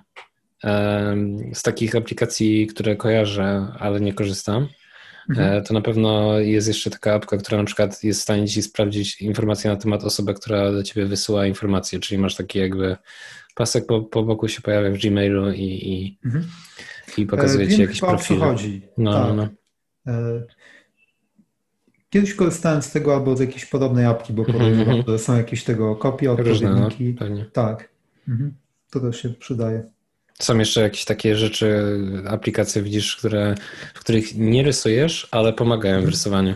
Czy na przykład do jakiejś zarządzania czasem, jakieś po prostu takie E, zarządzania projektami, jakieś taski, nie? I tak dalej. Może coś w ten stylu hmm. korzysta z czegoś takiego? Ja tak naprawdę nie używam. Jeśli jest projekt i tam po prostu ktoś chciałby, żebym swoje taski notował w tym i w tym, to wtedy to robię, a tak do innych rzeczy to mi może to nie jest zbyt dobra metoda, ale ja po prostu mam plik w notatniku i tam notuję, czego mi potrzeba. Mm -hmm. To jest bardzo skulowa wersja, ale mi wystarcza. A czasami takie proste rzeczy są lepsze niż te skomplikowane. To zależy, zależy co, co faktycznie próbujesz zrobić. Czy, czy, czy, mhm. czy robisz coś bardzo skomplikowanego, no to wtedy być może taki notatnik byłby za długi i ciężko byłoby no się tak. w nim odnaleźć, nie? Ale jak robisz prostsze rzeczy, no to faktycznie e, w takim czymś e, łatwiej będzie się znaleźć. Dobra, mhm. e, czyli e, kończymy temat, jeśli chodzi o e, narzędzia, z których korzystasz. I przechodzimy do sekcji hobby. Będzie łatwe. Rysowanie, malowanie. Tak. Tak, je, je, ale tutaj akurat widzisz trochę, trochę inne rzeczy. Tutaj też pewnie się pojawią książki, także pamiętaj o tym. E, twoje, twoje prace są e, właśnie mocno stylizowane i tak jak wspominałeś na przykład na początku rozmowy, że, że odkryłeś na nowo rysunek po obejrzeniu animacji Disneya Tarzan. E, I to była animacja, a nie film. I ja mhm. tutaj py, pytam mimo wszystko, czy, czy bardziej mhm. lubisz filmy, czy animacje i, i, i które? Jeśli mhm. tak. Na pewno już mamy Tarzana wymienionego, nie? Mm, no to było 10 lat temu tak dobre, no. nawet więcej chyba. To może się coś zmieniło, widzisz? 13 lat. Mm, tak naprawdę trochę się zmieniło, trochę się nie zmieniło, bo ten Tarzan to jest dobry przykład, że ja lubię stare filmy Disneya, mhm. E, niezbyt lubię te nowe, e, te nowe chyba no, nie są do mnie skierowane, mm, ale takie właśnie stare z tych lat 90. E, Tarzan to był pewnie troszkę później, ale tam Aladdin, Hmm.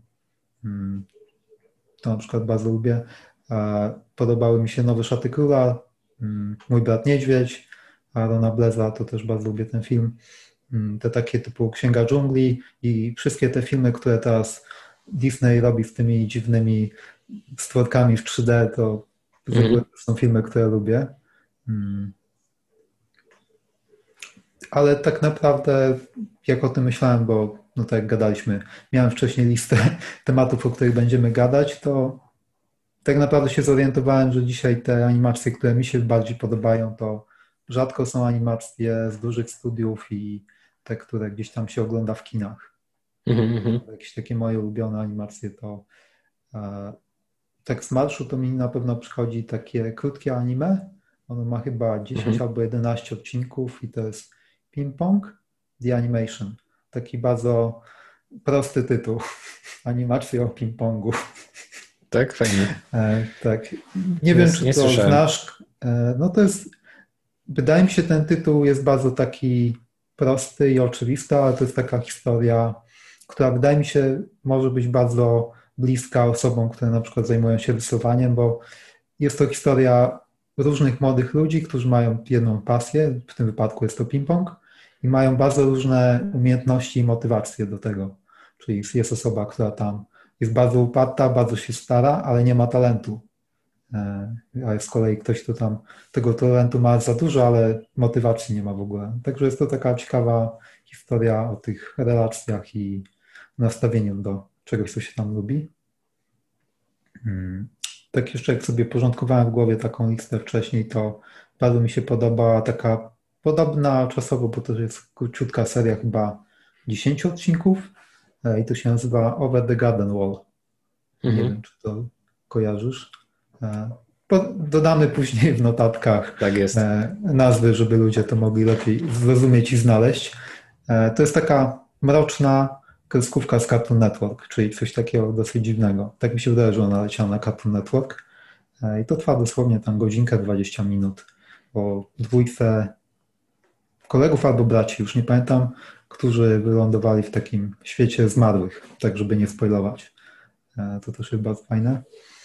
Mm, parę shotów mi przychodzi do głowy, na przykład Keeper. Mm, to jest bardzo fajny shot. Będę musiał dużo pooglądać chyba, widzisz. E, I jeszcze jeden shot, który podejrzewam, że tego już to naprawdę niewiele osób może kojarzyć. E, no. Jest taka historyjka, która nazywa się Weekends I to jest historyjka o chłopaczku, który jeździ na weekendy do swojego taty. E, I to jest akurat bardzo fajny materiał do animacji, bo to trwa chyba 20 minut. Nie ma w tym w ogóle żadnych dialogów, tylko jest opowiedziane obrazem i, i jakie oni tam mają relacje. Mm-hmm. Także możemy później dodać linki e, tak. dla zainteresowanych. Dodamy, no. Oczywiście no. tam lubię takie oczywiste rzeczy typu filmy Ghibli, jakieś takie nowsze animacje E, bardzo mi się podobało. To historie nowe. Hmm. Takie filmy też lubię. No, no, no. Bardziej starałem się wymyślić coś, czego ludzie mogą nie kojarzyć, ale co też będzie fajne. Tak, tak, tak. No to widzisz, nie zaskoczyłeś wszystkimi chyba. Pewnie tam ktoś e, bardziej się zna na tym niż, niż ja, ale... Czyli mówisz, że bardziej animacje niż filmy. Hmm, tak, no ja mało filmów oglądam, tak no. naprawdę. No. I ciężko mi chyba po prostu skupić się przez dwie godziny, okay. coś oglądać. Czyli krótsze. Tak. E, zwłaszcza jeśli, no nie wiem, historia mnie bardzo nie wciągnie, albo powiedzmy jakiś taki klimat, który autor chciał zbudować, nie odpowiada do końca jakimś moim gustom. Mm-hmm. To podejrzewam, że nie chodzi o to, że coś z filmami jest nie tak, to bardziej moje tam preferencje. No, na pewno, na pewno.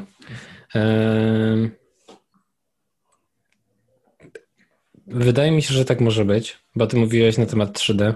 Czy te, a ja nie, nie, nie kojarzę, widzisz, tych e, animacji w większości.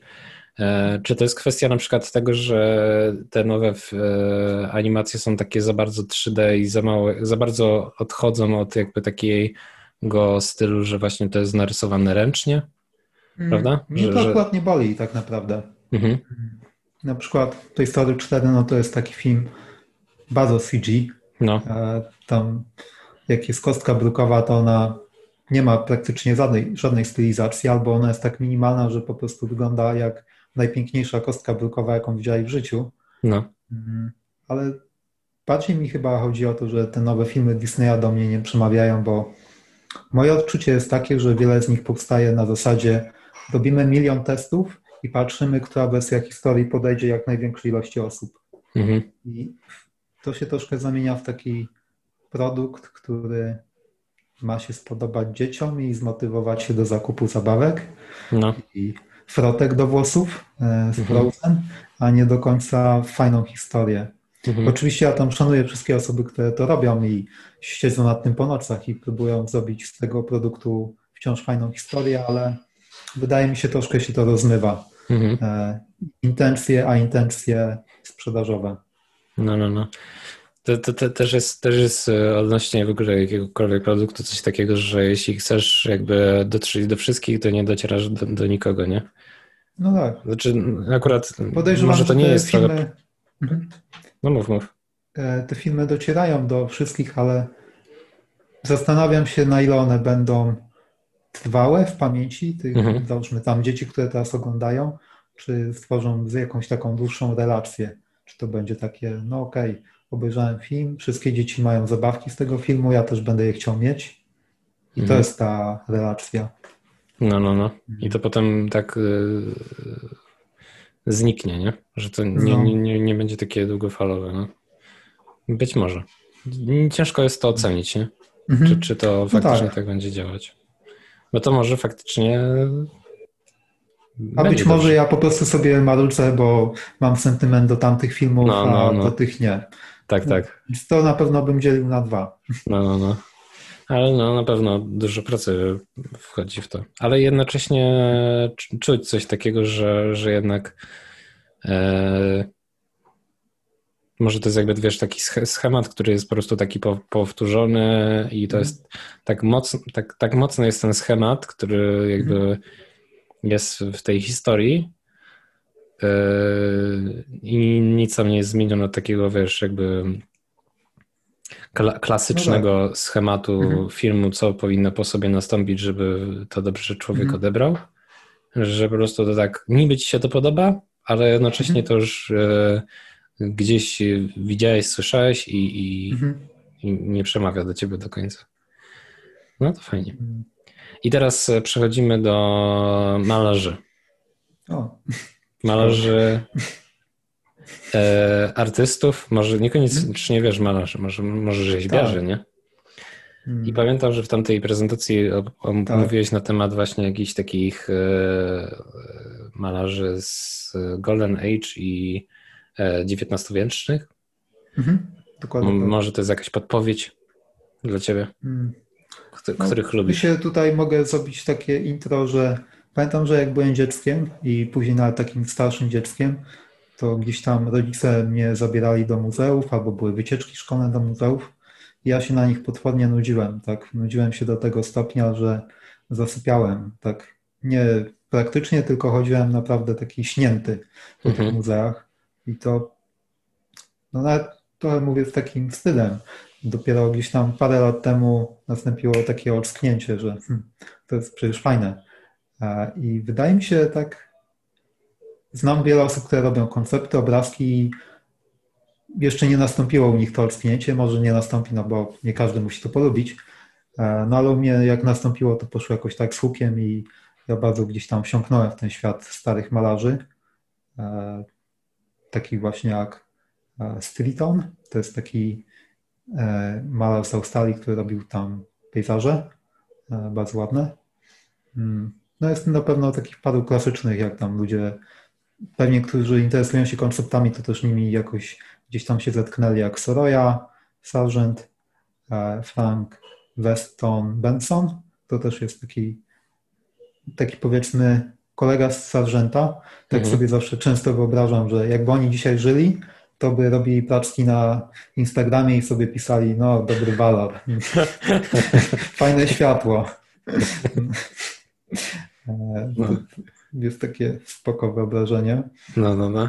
Mm. No jeszcze tak, żeby to nie zabrzmiało tak bardzo górnolotnie, snobistycznie, że tylko gadamy o malarzach, no to ja tam zawsze lubię takich starych rysowników jak E, Uderzo od Asterixa, e, Toriyama, no to też mi się zawsze wydawał taki gość, kto rysuje bardzo pocieszne, śmieszne rzeczy, ale one są super narysowane. Mm-hmm. Mm.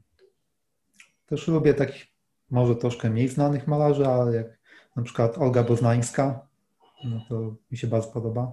Mhm. E, nawet nie wiem, czy kojarzysz takiego gościa, który teraz żyje i maluje. On się nazywa Nicolas Uribe.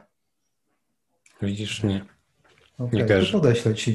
W każdym razie to jest taki gość, który maluje tradycyjnie farbkami. Mhm. E, mimo to jest takim człowiekiem internetowym, bo ma kanał na YouTubie, gdzie pięć razy w tygodniu wrzuca obrazki.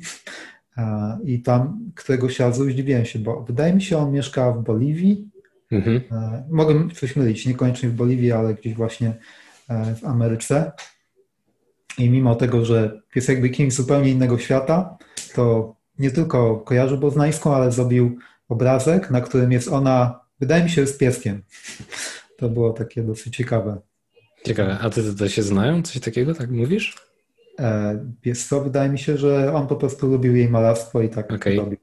No. Fajnie. Mm, jakąś taką króciutką serię. Czyli, czyli, e, czyli mamy to? Myślę, że ja to jest musiał... taka rozsądna lista.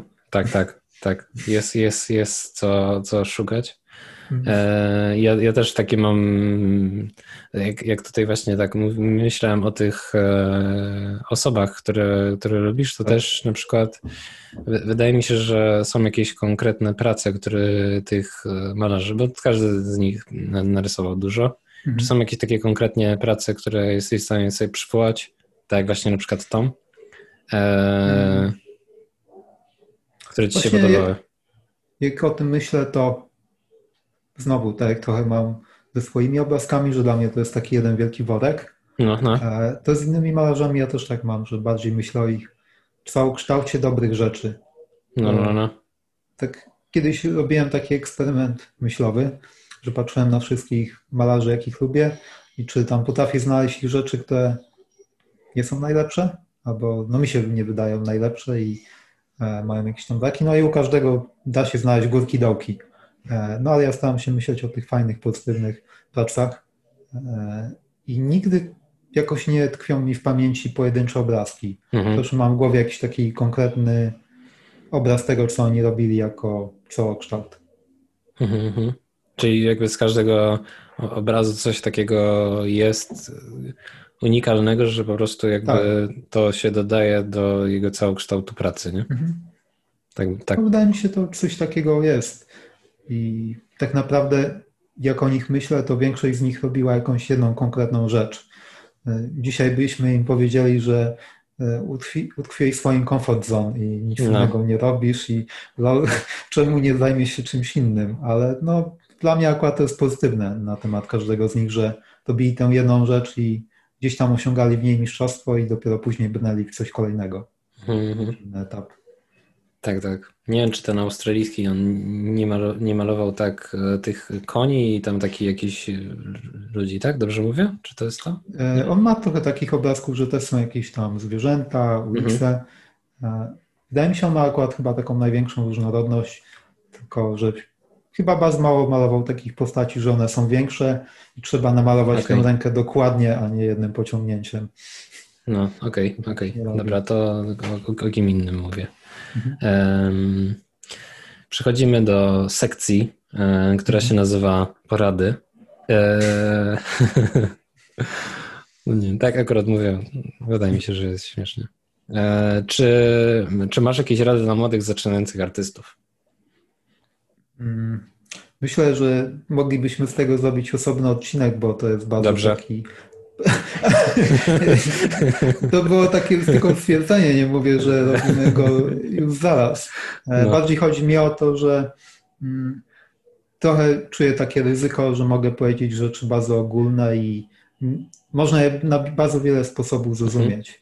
bo też tak naprawdę, tak jak mówiłem, no ja zaczynałem te 10 lat temu i wtedy to, co ja miałem w portfolio, było bardzo niedobre, a mimo to pozwoliło mi w miarę łatwo znaleźć pracę.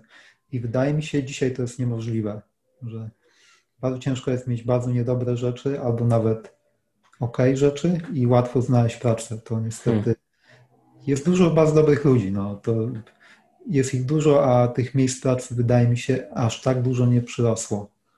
Na pewno troszkę się z roku na rok to powiększa, ale nie w takiej ilości chyba jak grono zainteresowanych, które ma dostęp do wiedzy dużo lepszy niż 10 lat temu i no, ten poziom jest zupełnie inny. Wystarczy wejść na station każdego dnia i tam są bardzo dobre rzeczy. I później patrzysz i zrobił to ktoś, kto opisuje siebie jako student albo hobby. No, no, no. Jest to trochę przerażające. Mm, no, ale jakbym miał rzucić pewne sugestie, e, no i tak jak mówię, podchodziłbym do nich z taką otwartą głową i bardzo ostrożnie, bo jednak nie mam takiej perspektywy tak świeżej, jednak te 10 lat minęło, to wydaje mi się, główna taka moja myśl by była wytworzyć portfolio małymi krokami. Mhm. Robić jakieś prace w miarę regularnie i nie przejmować, jeśli one wychodzą źle albo nie podobają się tobie, tylko systematycznie tworzyć kolejne. Bardziej skupić się na progresie, który też nie jest liniowy, że każda kolejna praca jest lepsza, tylko jest 10 złych prac i nagle ta 11 okazuje się tą lepszą. I sugerowanie się tym, niekoniecznie na tym, żeby sobie to od razu, każda będzie lepsza, ten progres będzie oczywisty. Tak z mojego doświadczenia i z tego, co ja obserwuję po na przykład swoich znajomych, to ten rozwój jest bardzo nielinearny że to się dzieje tak bardzo, bardzo długo, nie ma żadnego wzrostu, później nagle jest skok, później znowu długo, długo nic i nagle jest kolejny skok. E, no i to wydaje mi się trzeba zaakceptować. No, to jest na pewno fajne, fajne podejście. Jakby, ale ja bym na przykład jeszcze dodał coś takiego, że e, nie mówiłbym, że pracę jest trudno znaleźć, może, mhm. tylko na przykład ten, ten twój upór, nie? który po prostu mhm. taka, taka, z takiej niewiedzy, które się zrodził, to, to po prostu takie znajdę pracę, kropka. Mhm. Tyle. Jakby... No, to myślę, to jest dobre podejście, żeby nie myśleć zbyt źle, bo tak jak ja to teraz odmalowałem, to można się bardzo zniechęcić. Jest bardzo dużo ludzi, którzy z tobą konkurują, ciężko jest się przebić i nie znaleźć tej pracy. Mhm. Chyba trzeba mieć pewną dozę takiego naiwnego optymizmu, że to tam musisz się skupić na swojej pracy, a nie na tym, co się dzieje dookoła. Mhm. mhm. Swój cel, chciałbym tę pracę znaleźć, ale nie rozglądam się tak bardzo, że o, jest tylu ludzi, o, oni wszyscy są lepsi ode mnie, o, ja nie mam takich szans. Mhm, mhm. Ci lepsi ludzie mogą być na przykład pracować już gdzie indziej i oni nie będą tak. konkurować o twoje stanowisko. Tak. Albo po prostu nie zgłaszają się. To też. I nikt nie, nie jest w stanie znaleźć. Wydaje mi się, no to właśnie była kolejna rzecz, którą, tak jak mówię, no moglibyśmy o tym mówić bardzo długo i ten no, no. temat na pewno dałoby się poszatkować, że no nie wystarczy robić te prace, one też muszą wylądować przed oczami kogoś, kto mógłby ciebie zatrudnić. Hmm. Więc to oznacza, że dużo, nie tylko trzeba je publikować w internecie, ale też dzisiaj może to być nie tak łatwe, żeby one dotarły do osób, mhm. które mogą Cię zatrudnić, bo tych prac jest tak dużo, e, że wymaga to pewnego wysiłku z ich strony, żeby na nie spojrzeć, więc ten wysiłek też musi być po stronie tego, kto to robi. Czyli trzeba czasami wysłać bezpośrednio maila do kogoś, kto mógłby Cię zatrudnić. Mhm, mhm. Nie tam na praca, małpa, nazwa firmy, tylko to powinna być konkretna osoba. No, no, no. Że, że wiesz, do kogo piszesz i z mhm. jakiej firmy i bardziej spersonalizowany e-mail. Ale na przykład, no? Tylko tu właśnie chciałem dodać, że tak naprawdę znam parę historii życia wziętych, gdzie siedziałem w firmie i przychodził na przykład szef, supervisor, który mówił, dostałem maila od takiej osoby, ta osoba nie potrafi za wiele, ale napisała do mnie fajnego maila i napisała bezpośrednio do mnie, e, czyli wykonała pewną pracę, wysiłek, zainteresowanie. Weźmy tę osobę i zobaczmy, czy ona się przyjmie. Więc wydaje mi się, takiej inicjatywy nie ma aż tak dużo osób i jeśli ktoś się nią wykaże, to na pewno będą tego efekty. Czyli lepiej jest wysłać jednego maila, nad którym się przygotujesz i napiszesz, niż tak. 100 maili cześć, mhm. zobacz moje portfolio i link. Nie? Dokładnie tak. E, na pewno taki mail, który jest personalny, szczery i zwraca się do osoby, a nie brzmi jak hej, tu jestem ja, zatrudnijcie mnie, co brzmi tak dosyć roszczeniowo albo jednostronnie, że w ogóle nie bierzesz mhm. pod uwagę drugiej strony, no zrobi dużo lepsze wrażenie. No. Czyli, czyli to, to, to, nie automat czyta, tylko dalej os konkretna osoba. Tak. Nie? A, a y, czyli, czyli, czyli powiedzmy y, szukasz studia, w którym chciałbyś pracować, potem znajdujesz osobę, mhm. która jest odpowiedzialna za to mhm. y, i potem piszesz jakby konkretnego maila do, do tej osoby. Jak, jak na przykład wygląda taki mail od ciebie? Mhm. No tak naprawdę, o ile mówię, no ja pierwszej pracy szukałem dawno temu, tak, tak do dzisiaj tak.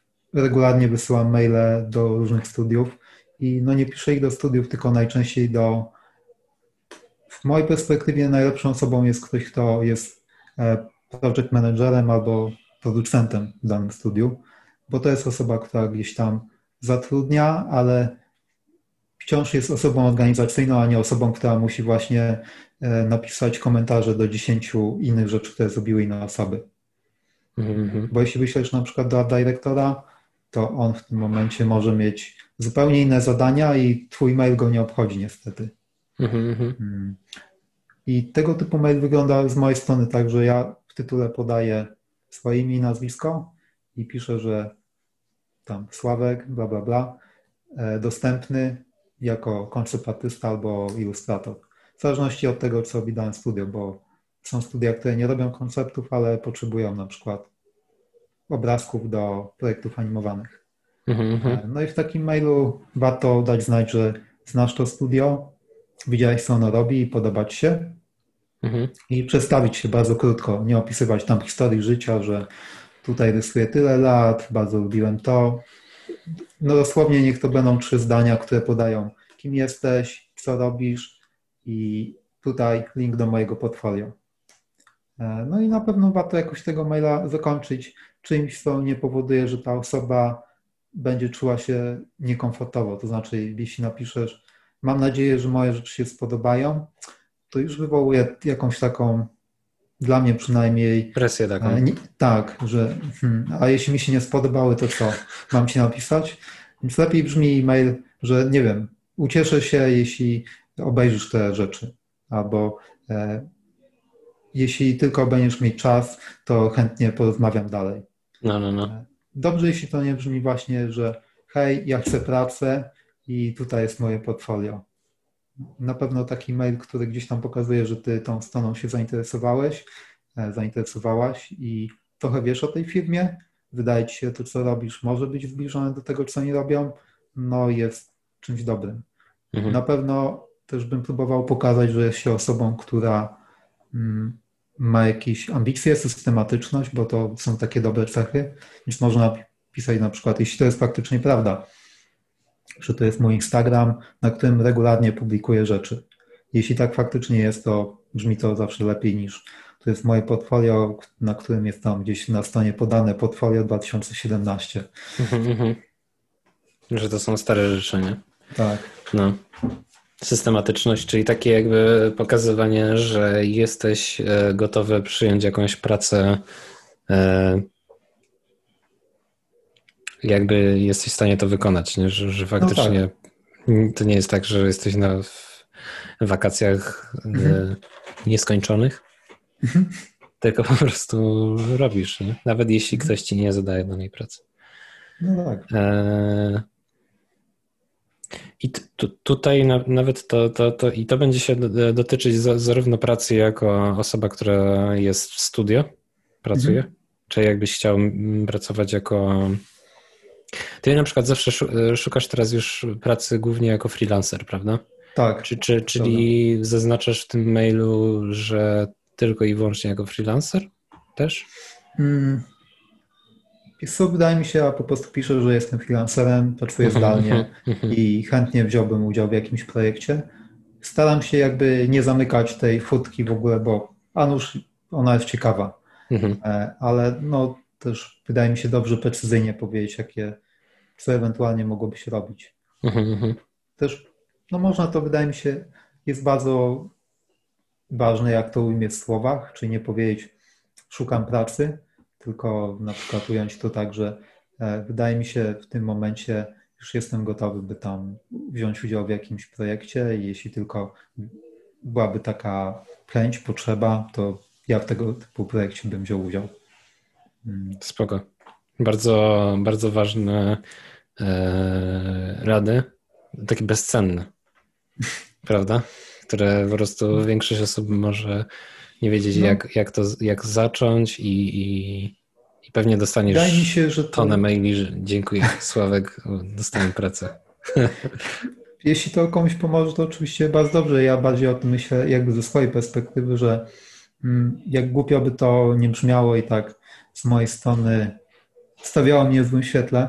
E, moja przez długi czas perspektywa była taka, że ja faktycznie szukam pracy, i powinienem o tym wprost napisać, ale jak się nad tym zastanowić, to nie brzmi to dobrze, bo wygląda to tak, jakbyś kogoś w życiu nie znał i pierwsze co mówisz mu, że coś od niego chcesz.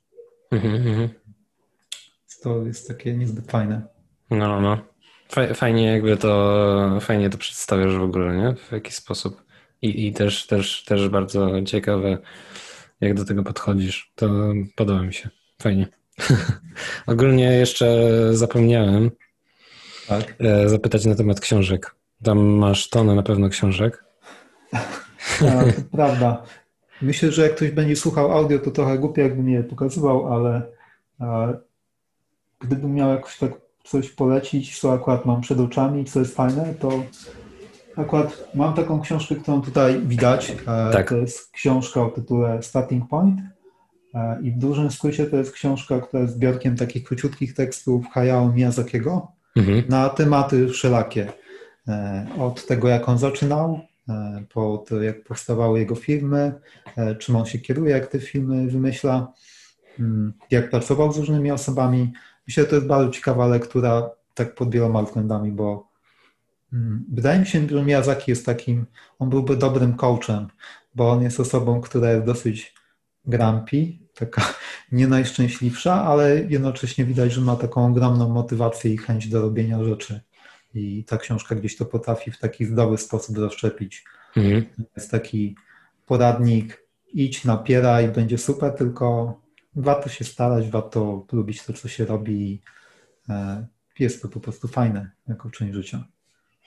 Mm, więc to jest taka lektura, którą bym polecił z marszu Myślę, że ona może się spodobać bardzo wielu osobom, nawet jeśli nie lubią anime, nie lubią filmów Miyazakiego i nie do końca są zainteresowane akurat tym sektorem. Mm-hmm. Czy jeszcze coś masz w głowie? Czy mm, jak tak myślisz? Sobie oglądam po półkach. Jeśli ktoś lubi animację, to jest bardzo fajna książka o takim tytule Nine Old Men, mm-hmm. czyli tam dziewięciu starych ludzi. I to jest książka o takich E, starych animatorach Disneya, tam właśnie z lat 40., 60., jeśli się nie mylę. Tak ciężko mi powiedzieć z marszu, bo oni w mhm, różnych mhm. momentach zaczynali i kończyli te prace. E, I to jest bardzo fajna lektura, bo to jest historia właśnie takich dziewięciu animatorów, ale nie opowiedziana. Urodził się, żył, miał żonę, e, miał dzieci, wyprowadzali psa, tylko faktycznie jak oni pracowali, jakie było ich podejście. Najczęściej te ich biografie, czy tam historyjki o nich zaczynają się o tym, że tam Mark taki i taki robił taką scenę i miał problem z tym i z tym. To jest taka ciekawa lektura właśnie dla nerdów. Spoko. Fajnie. To są takie dwie książki. E, I jeszcze jedna książka, która no. mi przychodzi do głowy. To dobrze. E, to będzie obiecuję ostatnia. Mm, jest taka książka, którą polecił mi mój dobry znajomy Tomek. E, I to jest książka o tytule Freelance Manifesto. Mm -hmm, ona tam w podtytule chyba ma napisane, że to jest książka dla motion designerów, ale ja bym to potraktował jako zachętę, bo wiele osób tego nie przeczyta, bo zobaczy, o ja nie jestem motion designerem, co mi to da. Mm -hmm. To jest faktycznie książka, która dla mnie na przykład w bardzo dobrym, dobry sposób odwróciła moje myślenie o tym, jak zgłaszać się do studiów, jak o tym myśleć. I wiele rzeczy, które ja tutaj mówiłem, no to ja ich nie wymyśliłem, tylko przeczytałem w różnych źródłach, jak na przykład w tej książce. Więc jak ktoś by chciał sięgnąć do prawdziwego źródła albo domniemanego prawdziwego źródła, bo pewnie auto też korzystał z innych źródeł, no to to jest dobra rzecz. Fajnie. Tak. Bardzo fajne rzeczy. Eee, Okej. Okay. Eee, mi, się, mi się e, chyba pytania wyczerpały. Tak mi się mhm. wydaje. Z, z, tej listy, co patrzę. Eee, nie wiem, czy mam jakieś pomysły. Mhm. Jeśli masz jakiś pomysł, co, co chciałbyś jeszcze powiedzieć, to bardzo chętnie. Eee, tak? Nie wiem, czy to jest jakiś taki pomysł, myśl, ale tak sobie o tym myślę, że jak gadaliśmy o tych poradach dla młodych ludzi, to moja obawa jest taka, że to, co powiedziałem, może ich tak postawić w takim nie do końca motywującym świetle, że no jest ciężko, jest bardzo trudno się przebić, e, jest konkurencja wśród dobrych ludzi. Mm, no i tak jak powiedziałem troszkę później, ja bym nie skupiał się na tym, skupiałbym się na tym, żeby to, co się robi, sprawiało ci radość i motywował cię progres w tym, a nie czy to dobrze wygląda wśród innych, czy inni są lepsi. Bardziej skoncentrować się na tym, do czego ty dążysz, a nie co się dzieje dookoła. Bo podejrzewam, że tak naprawdę te 10 lat temu, jak ja zaczynałem, też były jakieś przeszkody, trochę innego charakteru, ale jakbym o nich myślał, to pewnie by mi to nie pomogło. Mhm, mhm. No dokładnie. Czyli taka e, niewiedza z, z niedoświadczenia, nie? Jest tak. czasami właśnie z jakiegoś powodu hmm. jest takie coś, co, co powoduje nam działać, nie? Gorzej mają no tak. osoby, które już za dużo wiedzą.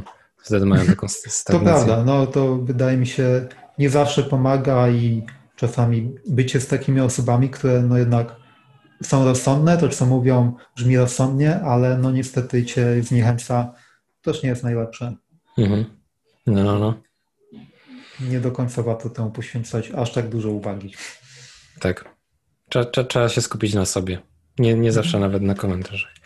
E, dobra. E, czyli gdzie osoby mogą cię znaleźć? To jest na pewno Instagram, na pewno Last Station. Tak. Mhm. Starasz się odpisywać na maile. I, Maile, tak. i, I gdzieś jeszcze? Gdzieś jeszcze można cię znaleźć? Mm. Myślę tak naprawdę to są dwa najlepsze źródła. No. Nie wiem, czy będzie jeszcze jakieś. Jak ktoś mi wyśle wiadomość na Station, to też zawsze chętnie odpisuję. Na wszystkie komentarze też odpisuję. Jeśli ktoś ma jakiekolwiek pytania, to tam bardzo chętnie staram się odpowiadać. Tak, tak. No. Na razie to I są te dwa a, strona internetowa, widzisz. Strona internetowa. Strona to jest akurat coś, co tak zaniedbałem, ale może dzięki temu, że teraz o tym mówimy, to w końcu to kopnę i się poprawi. Tak. No to to są takie, takie miejsca. Także mhm. jak nie masz żadnych pytań, e, ja nie wiem, czy ja mam, e, no to będziemy e, kończyć rozmowę. Dziękuję Ci bardzo za ten. Ja dziękuję. Za, za mhm. kawał czasu. I powodzenia w pracy. Dru, drugiej takiej, życzę taką drugą jeszcze wiesz, półkę z książkami, pewnie się będzie powoli zapełniać. E, żeby nie było problemów, e, wiesz, e, z rzeczami związanymi z hardwarem, ani softwarem no. w pracy. już, już. Być może nie będzie takich problemów. No i odnajdywania coraz to nowych inspiracji i ścieżek tak w dalszej karierze. Dziękuję. I tak mówiłem, jeśli tylko ktoś byłby zainteresowany, byśmy kiedyś zrobili odcinek drugi o tym, jak e, szukać pracy, powiedzmy mhm. w studio i zleceniowo, bo wydaje mi się zleceniowo, finansowo, no to mogę podpowiedzieć więcej, bo to są moje codzienne doświadczenia, bóle, sukcesy, porażki, wszystko inne, to ja chętnie odpowiem i postaram się, by to nastąpiło szybciej niż moment, gdy umawialiśmy się na tę rozmowę. Dobra, dobra. Czyli e, teraz każdy, kto e, będzie chciał tak, taką rozmowę, to proszę napisać komentarz tutaj albo gdziekolwiek. Pięć osób skomentuje i robimy odcinek. Myślę, tak, możemy tak się umówić. Dobra, no to fajnie. To, to ja Ci dziękuję bardzo, życzę miłego dnia e, i do zobaczenia w następnym odcinku, jak tak widzisz już no. powiedziałeś. Nie? No, to wszystko zależy od pięciu osób. Tak, jeszcze pięć osób e, komentarze i, i, i robimy odcinek. Także dziękuję, dziękuję Ci bardzo. No i do zobaczenia, usłyszenia. Ja też dziękuję i życzę wszystkim miłego słuchania pozostałych odcinków, bo e, ja tutaj nie wspomniałem, ale tak naprawdę od momentu, gdy gadaliśmy z Tomkiem, to tych odcinków powstało bardzo dużo. Ja chyba większość słuchałem i bardzo polecam innym. Tak, tak. No pamiętam, jak się pierwszy raz spotkaliśmy, no to powiedziałeś, że znasz. Ja byłem mm -hmm. zdziwiony. Mm -hmm. Tak. E, no to tyle. Także. Dobra. Do zobaczenia, usłyszenia. Dziękujemy, tak. nie trzymamy już innych. Tak, tak.